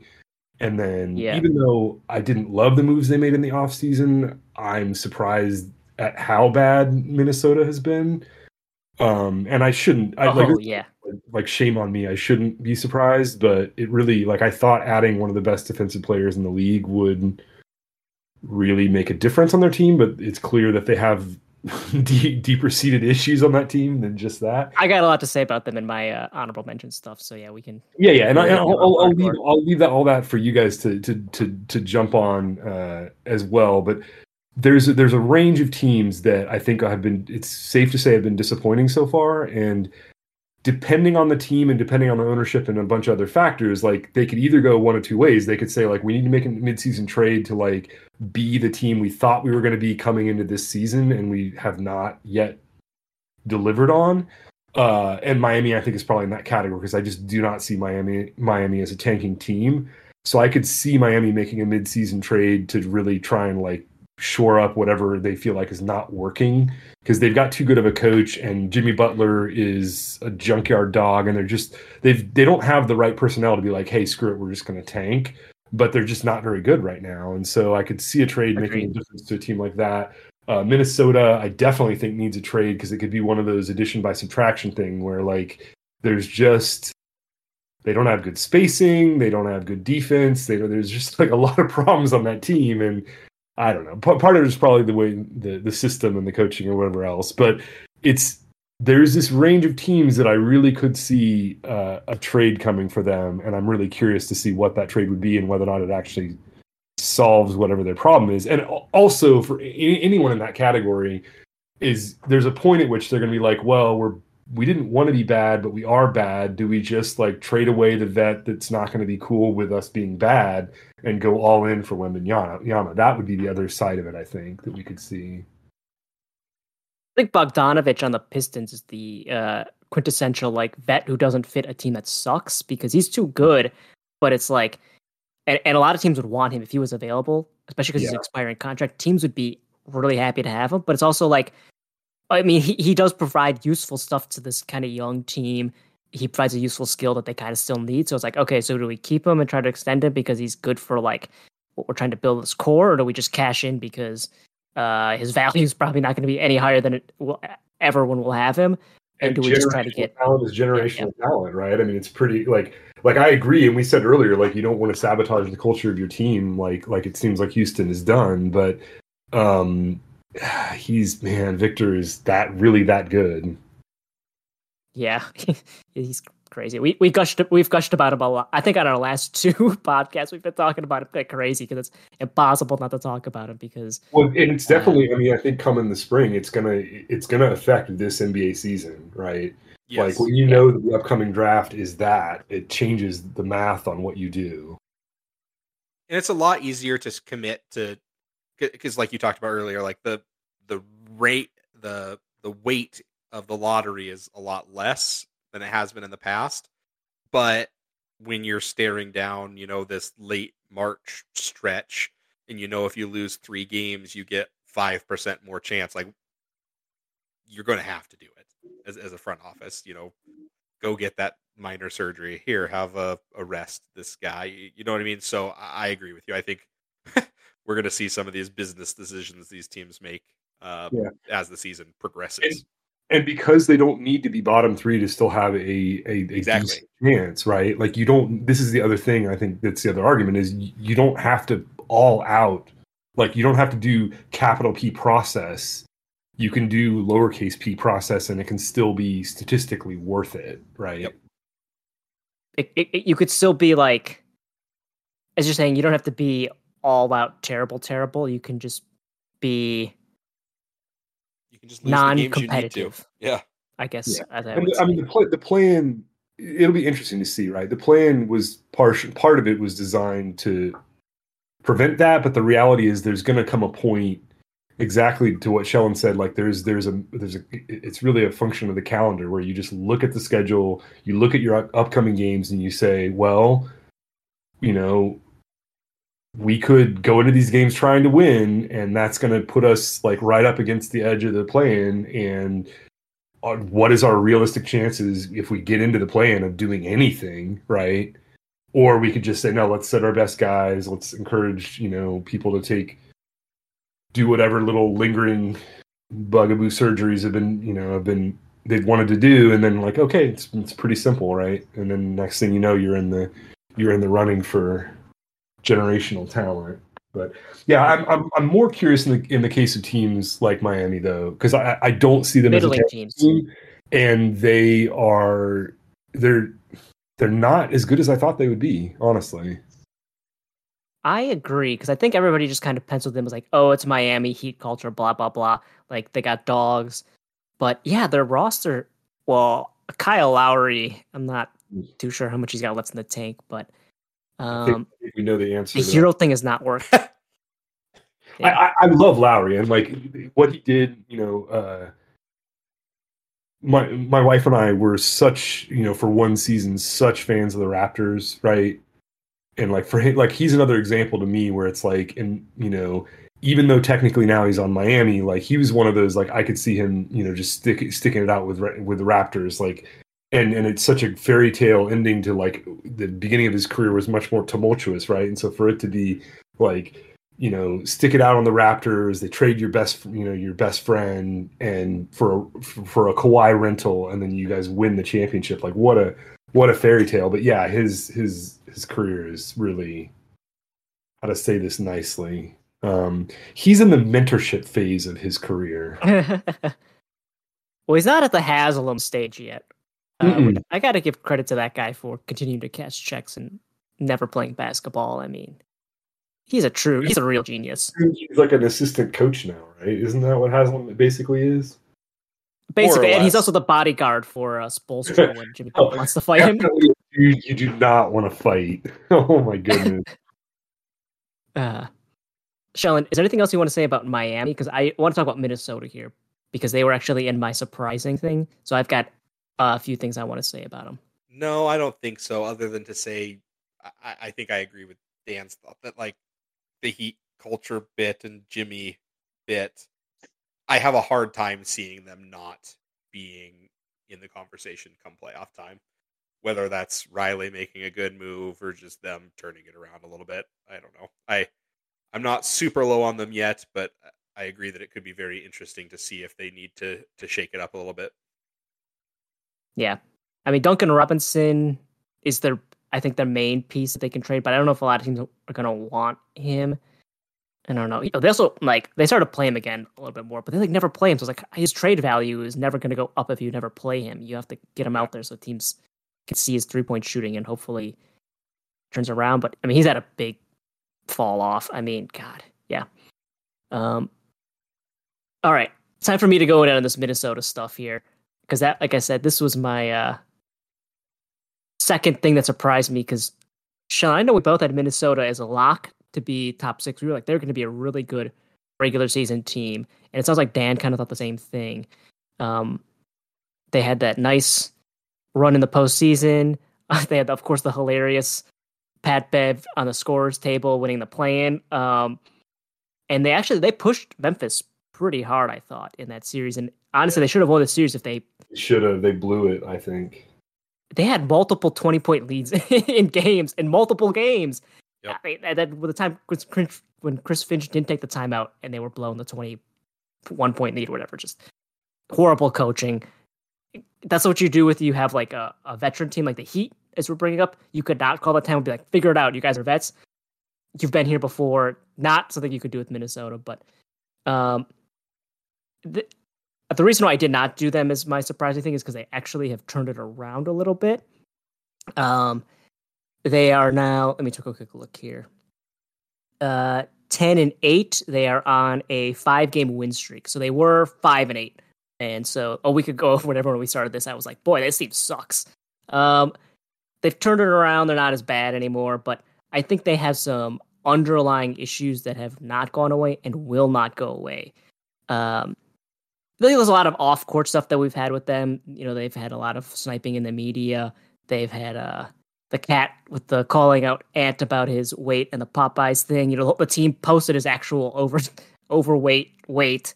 Like teams never do that um, for his official weight. They said he was 236, and teams usually lie about that. Um, you know, Ant, as great as he is, he's still like he's always like 22 or 23, and he acts like it. Um, he had that comment about um, why when he couldn't he wasn't dunking the ball early in the season. He was saying like, "Oh, there's too many people in the paint." He was like, "Eric's better." He had the comment that was a veiled threat or thing about Gobert. Um, the one time when he had the comment about the paint thing, and then he got mad and, at at the thing, and he was like, "This was such a wild story." He told the PR person, he was like, "Can you stop asking?" Or can you tell them stop asking questions about this? They work for the team. It's like the reporters do not work for the team, and I don't know what he was thinking there. um, he had the whole series uh, that one time when he the ball did not come to him. He just stood on the perimeter with his hands on his hips, uh, clearly pissed off and didn't move at all. I mean, he's yeah, he's acting like a young player who needs to. I mean, he's 22. I mean, I'm not going to be too harsh on him. I know he's supposed to be their future, but he's he's young. He's got to learn, right? Um, D'Lo has sucked. I mean, it's a good thing his number is zero because that's my expectations for him. Um, and the Gobert thing, as we've mentioned, is not worked on offense. Um, this was from five days ago. I think um, Bontemps wrote this that uh, per 100 possessions with Gobert on the court, they are scoring 106.6 points, and that would be 28th best in the league. So that's really bad.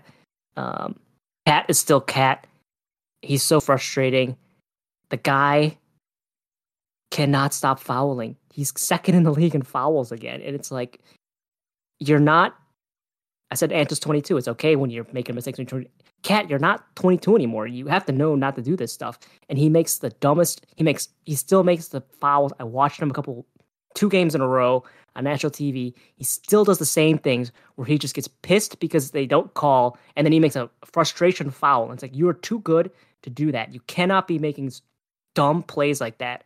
And he's just not an intelligent basketball player.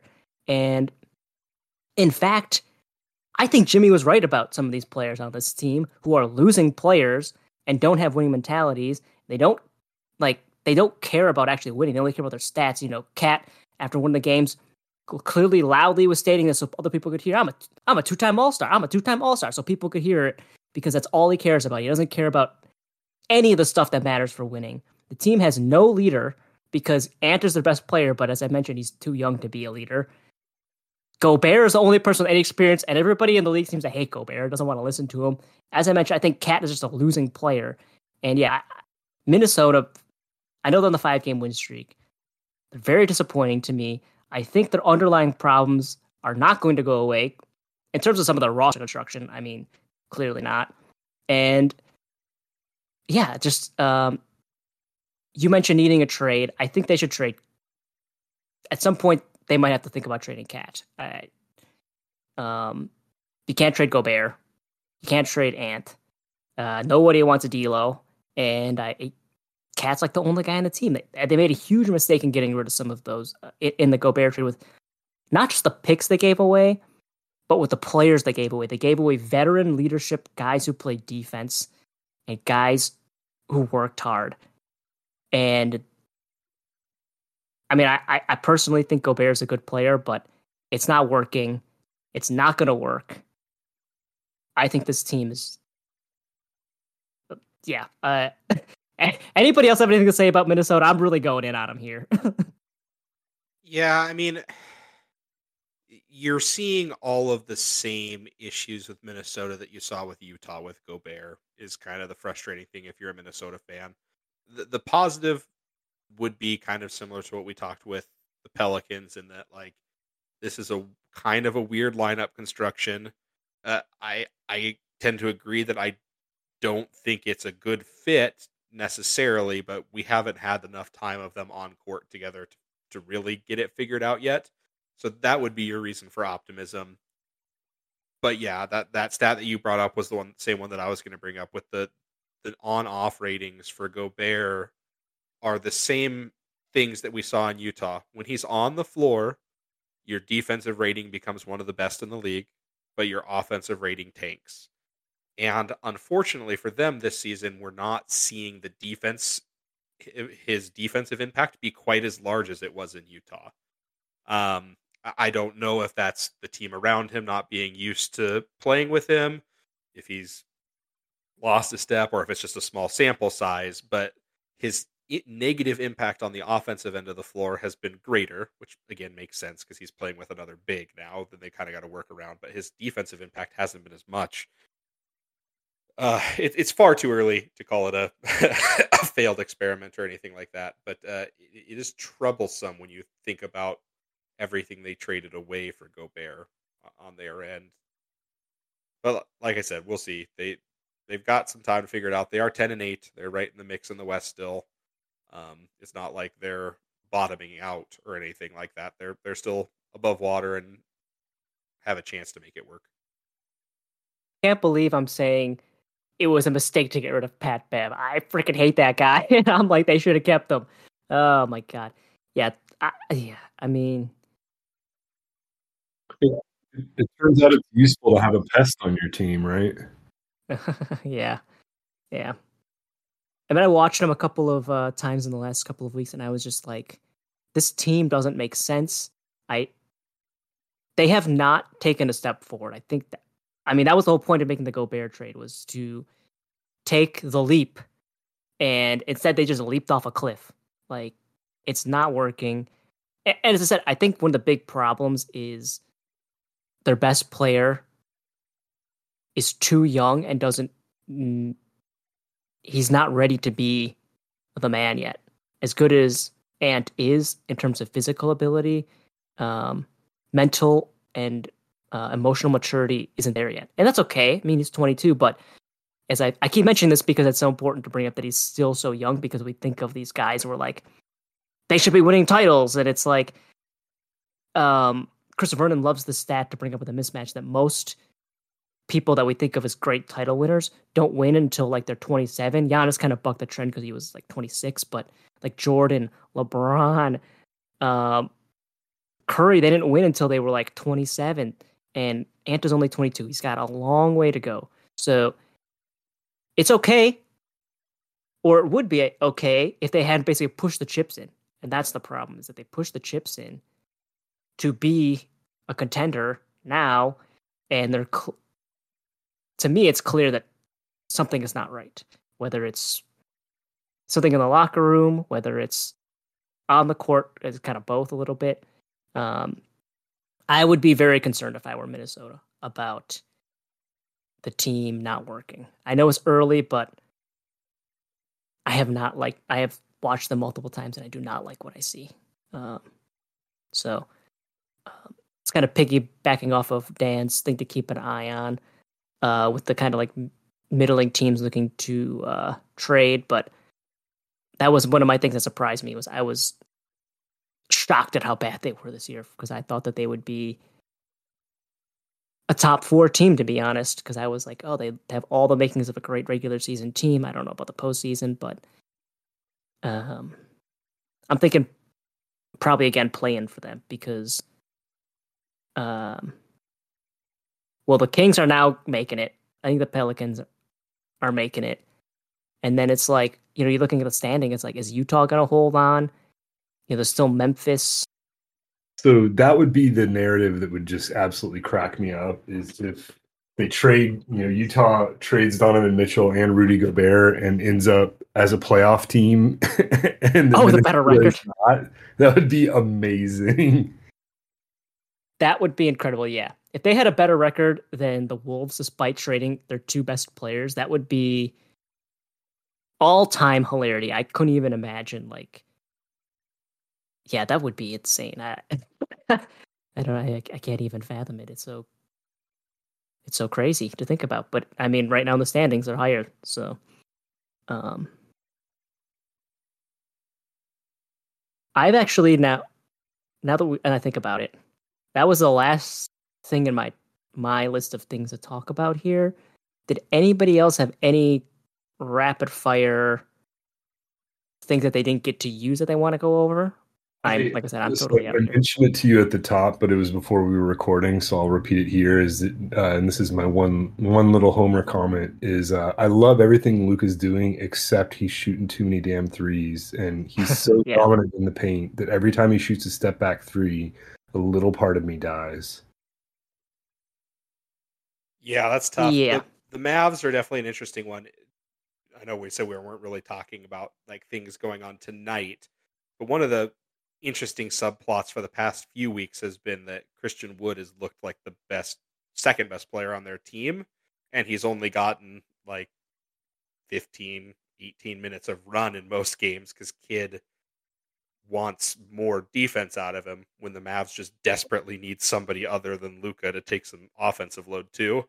Uh, but he got 35 minutes tonight and put up an, a great game despite the Celtics winning pretty easily. But like it, it, it's interesting Luka, his usage stats are Harden level or more when we're like, talking about uh, prime Harden in Houston. Like so OG Jordan level or something. Yeah, we haven't seen like this sort of.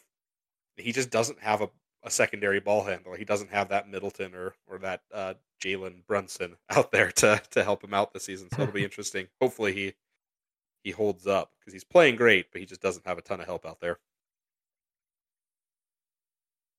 Yeah, I feel like they'll be okay for the regular season because the heliocentric stuff can work. Obviously, we saw it with James Ball that it was so successful in Houston, but it's it's when you hit the postseason and everything has to run through one guy so much that you get a problem. And I think that's going to be the issue. As far as the Christian Wood thing goes, I know he's putting up great numbers, and I know the reason Kidd doesn't like him is because of defense, but also if you put Luka and Christian Wood together in the starting lineup, tell me who is going to score points off the bench.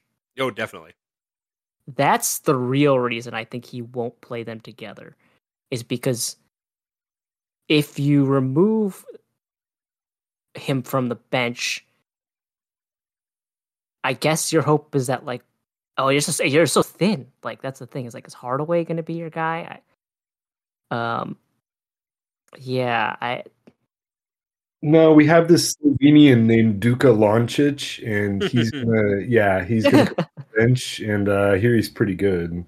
Yeah, no, the, the the number of minutes that Luka is gonna end up playing because of the fact that he's, you know, like the whole team on some level. It, it it's mm-hmm. not a good system. It's the same reason why James Ball wasn't good. Like we need to we need to do something. But I will say, I am actually not super upset that we let Jalen Brunson go, and I and I know that there are other fans of the team that are like, "Oh my gosh, how could you let him go?" Blah blah blah. Like, uh, I was not like if Jalen Brunson is your answer is your number two guy, I'm not convinced that's a championship NBA basketball team.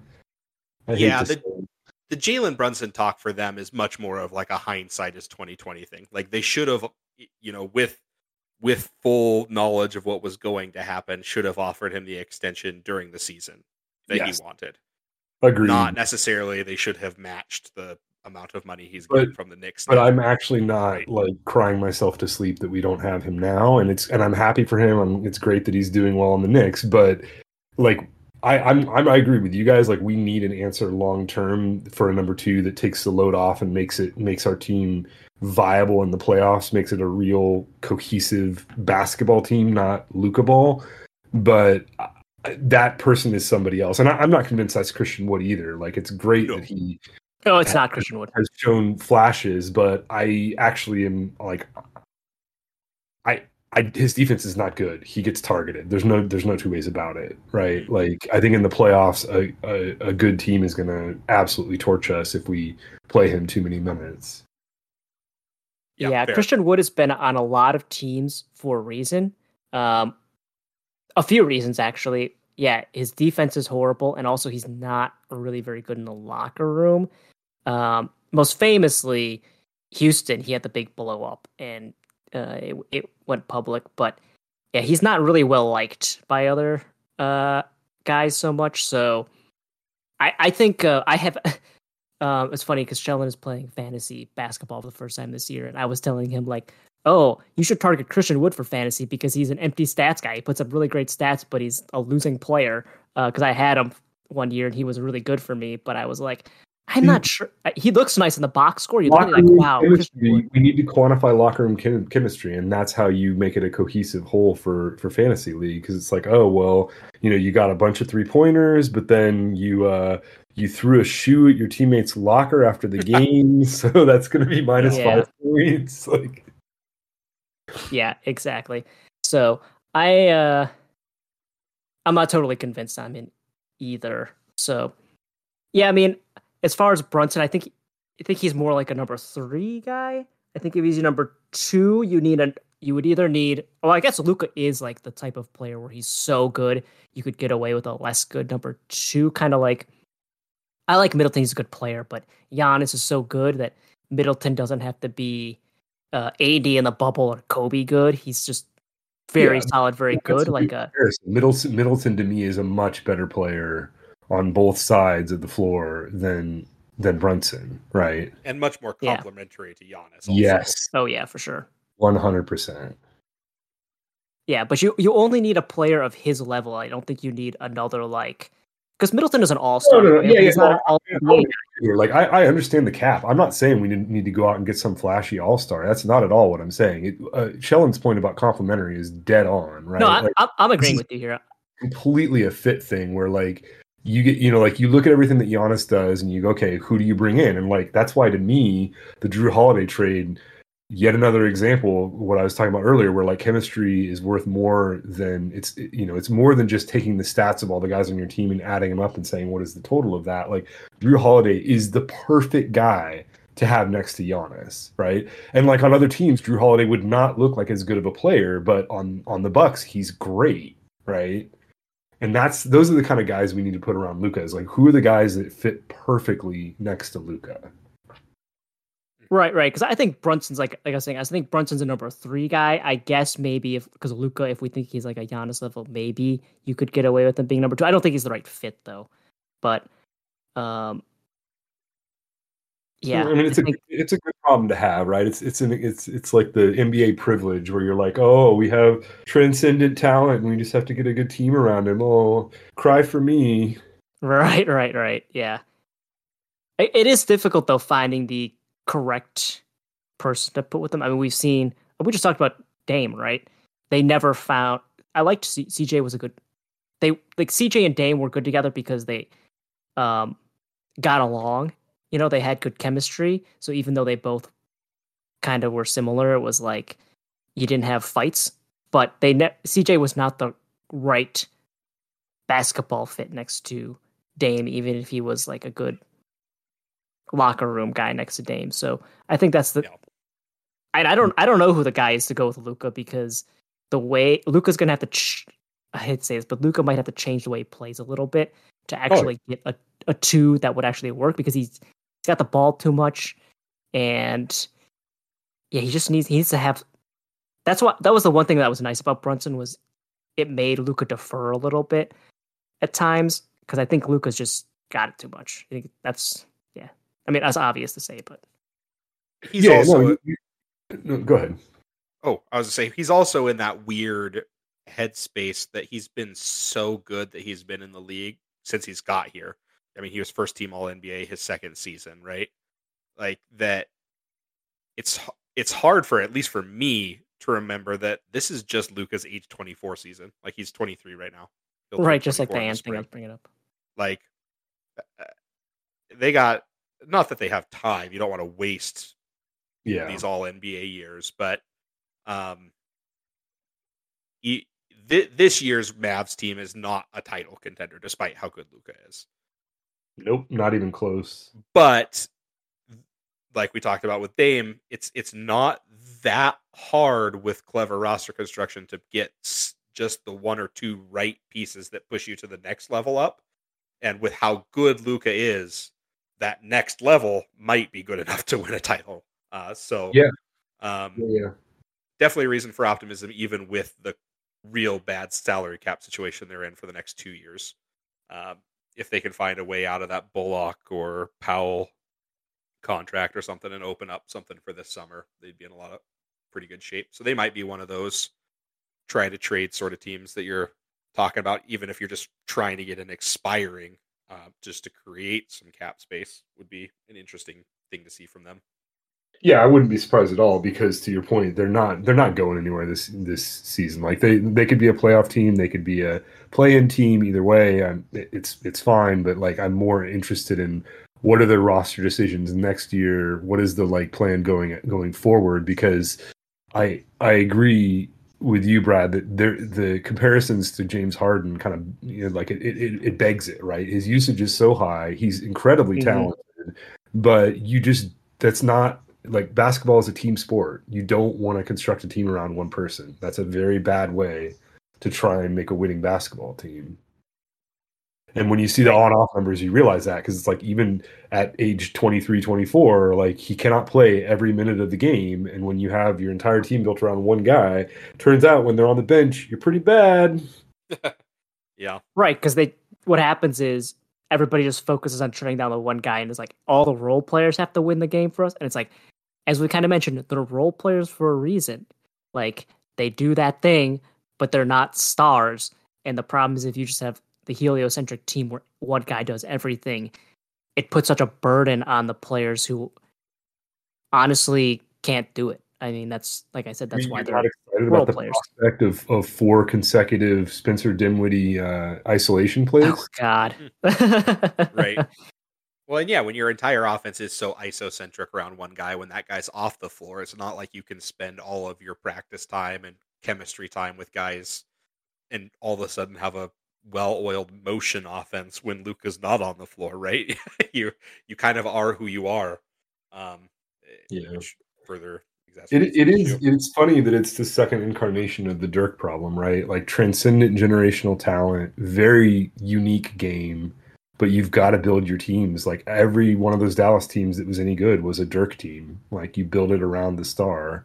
And I know I I, I understand that might sound like a really obvious statement because every team's built around a star, but there are some stars like LeBron. I think is the be- the best example of this. He's so freaking versatile you can build 20 different winning NBA basketball teams around LeBron. There's like one And or two, and they did, yeah. Um, and you look at the various incarnations of LeBron teams, and they're all like many of them are very, very different from each other. But I think someone like Luka is there's a narrower range of winning team that you build around a Luka or a Dirk or players like that.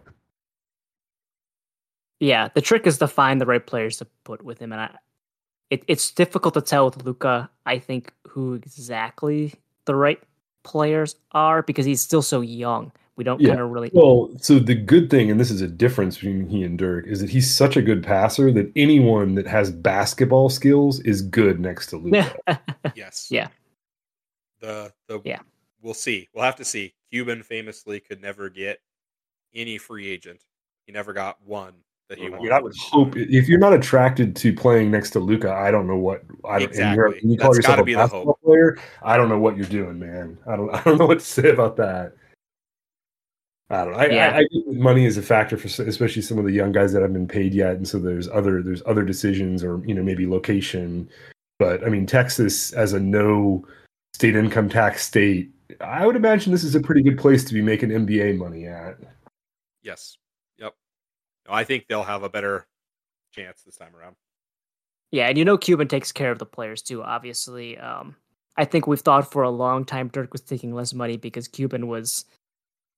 Uh, how do I say this? He was definitely under the table.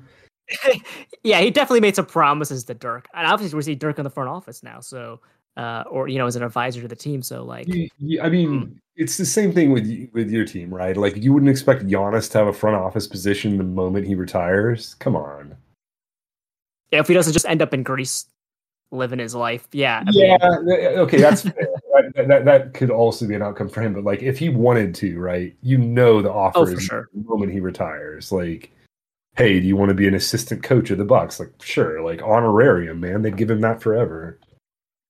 Oh yeah, like this. that is, it's a bad thing, right? I like. I think as someone who loves the NBA and the way it's evolved over the years, like I think this is good, right? You have like Dame should be a part of Portland, and then when he retires, he should be in the front office of Portland. Like that's the way this stuff should work.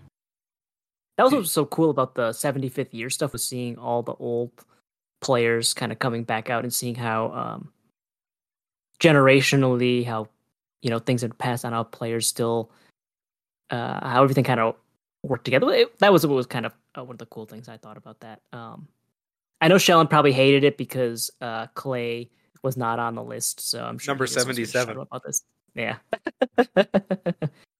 Um i mean those those those things are so political i didn't mean to cut you off but that that whole thing is very political right of who makes the list yeah, I mean it's it's pretty hard to to, to do because like um, yeah. you know, you're trying to project forward players like Luka or uh, Jokic at the time, and it's like that's really hard to tell. You know, um, to put them on whether or not to put them on the list because it's like you can't tell. Um, so, uh, Sean, did you have anything else that you wanted to add? Any other points that we did not go over? I did not. We we exhausted everything I wanted to talk about. I think. Okay, and Dan, I believe we exhausted everything on your end, correct? Yeah, yeah we did. Okay, we exhausted everything on my end. Uh, but before we wrap up here, I wanted to say uh, thanks to Dan, and I guess thanks to Shellin. Uh, not that it was not that hard to crank you into doing it, Shellin, but thanks for taking the time, Dan, um, for joining us here. It was fun to talk basketball. I'm sure it was fun for you to talk um, something slightly different. To make a return to podcasting and be a totally different topic, I'm sure was interesting. Yeah, um, no, I, I really enjoyed it. Thanks so much for having me, guys. This was fun. Yeah, I agree. Um, Shellin, why don't you say goodbye before I, I make Dan do one last thing before we we go here? Perfect. Yeah, it was. Yeah, I, I had a lot of fun. We'll when we convene again, we'll have to reach out again, Dan. It was more fun with with three of us than it was just Bard Lee being incredibly prepared and me just agreeing with him like like the last couple podcasts have been. So no, I kind of like that, on. but okay. um, so before we go, the last thing, Dan, I have to ask, um, because Shellin and I were, are on the record for doing um, finals prediction. I know you get the advantage of having seen some teams as opposed to us having to do it without having seen teams play at all. Who do you have in the finals, and who do you think is going to win? Okay, I'm, so to be fair, I'm going to give you what I would have answered at the beginning of the season. Excellent and then I'm going to give you what I think now, and they're not the same thing. Um, Fair. I I would have I would have picked the Warriors to come out of the West at the beginning of the season. I really thought they were there was going to be momentum from last year, and that although they're older, that I just thought that the experience and the core and yada yada yada. So it was Warriors in the West for me, and then um, I actually had uh, Warriors Bucks with um the Warriors repeating, but yeah, I I don't think that anymore. Um, I think as of today, which feels like cheating because I have gotten to see quite a bit of games and see like there's it's early, but there's momentum trending, right? You could say that. Uh, I would say as of today, I would say it's going to be. I actually could see. That would be kind of fun I'm gonna say Phoenix, Boston, and and and uh, and Boston wins it. Okay, I think that's a pretty good as of now prediction. I think I would still, I would still favor the Bucks just because we, we we haven't seen them clicking yet. But um, yeah, no, Boston's I mean, very good. there, there's so many outcomes. Like, so the other one I would say out of the West is like I, I was gonna say Memphis, but like it, it's so early, right? You're just like Yeah. it's shooting in the dark. Yeah. Yeah, yeah, that, that, that's that's more fun. Screw the Phoenix one. I, I'm gonna say um, Memphis, Memphis, and Boston. I still think Boston is a scary good team this year, though. So I would pick between those two teams. I'd pick them to win it all. But that's my that's my hot take.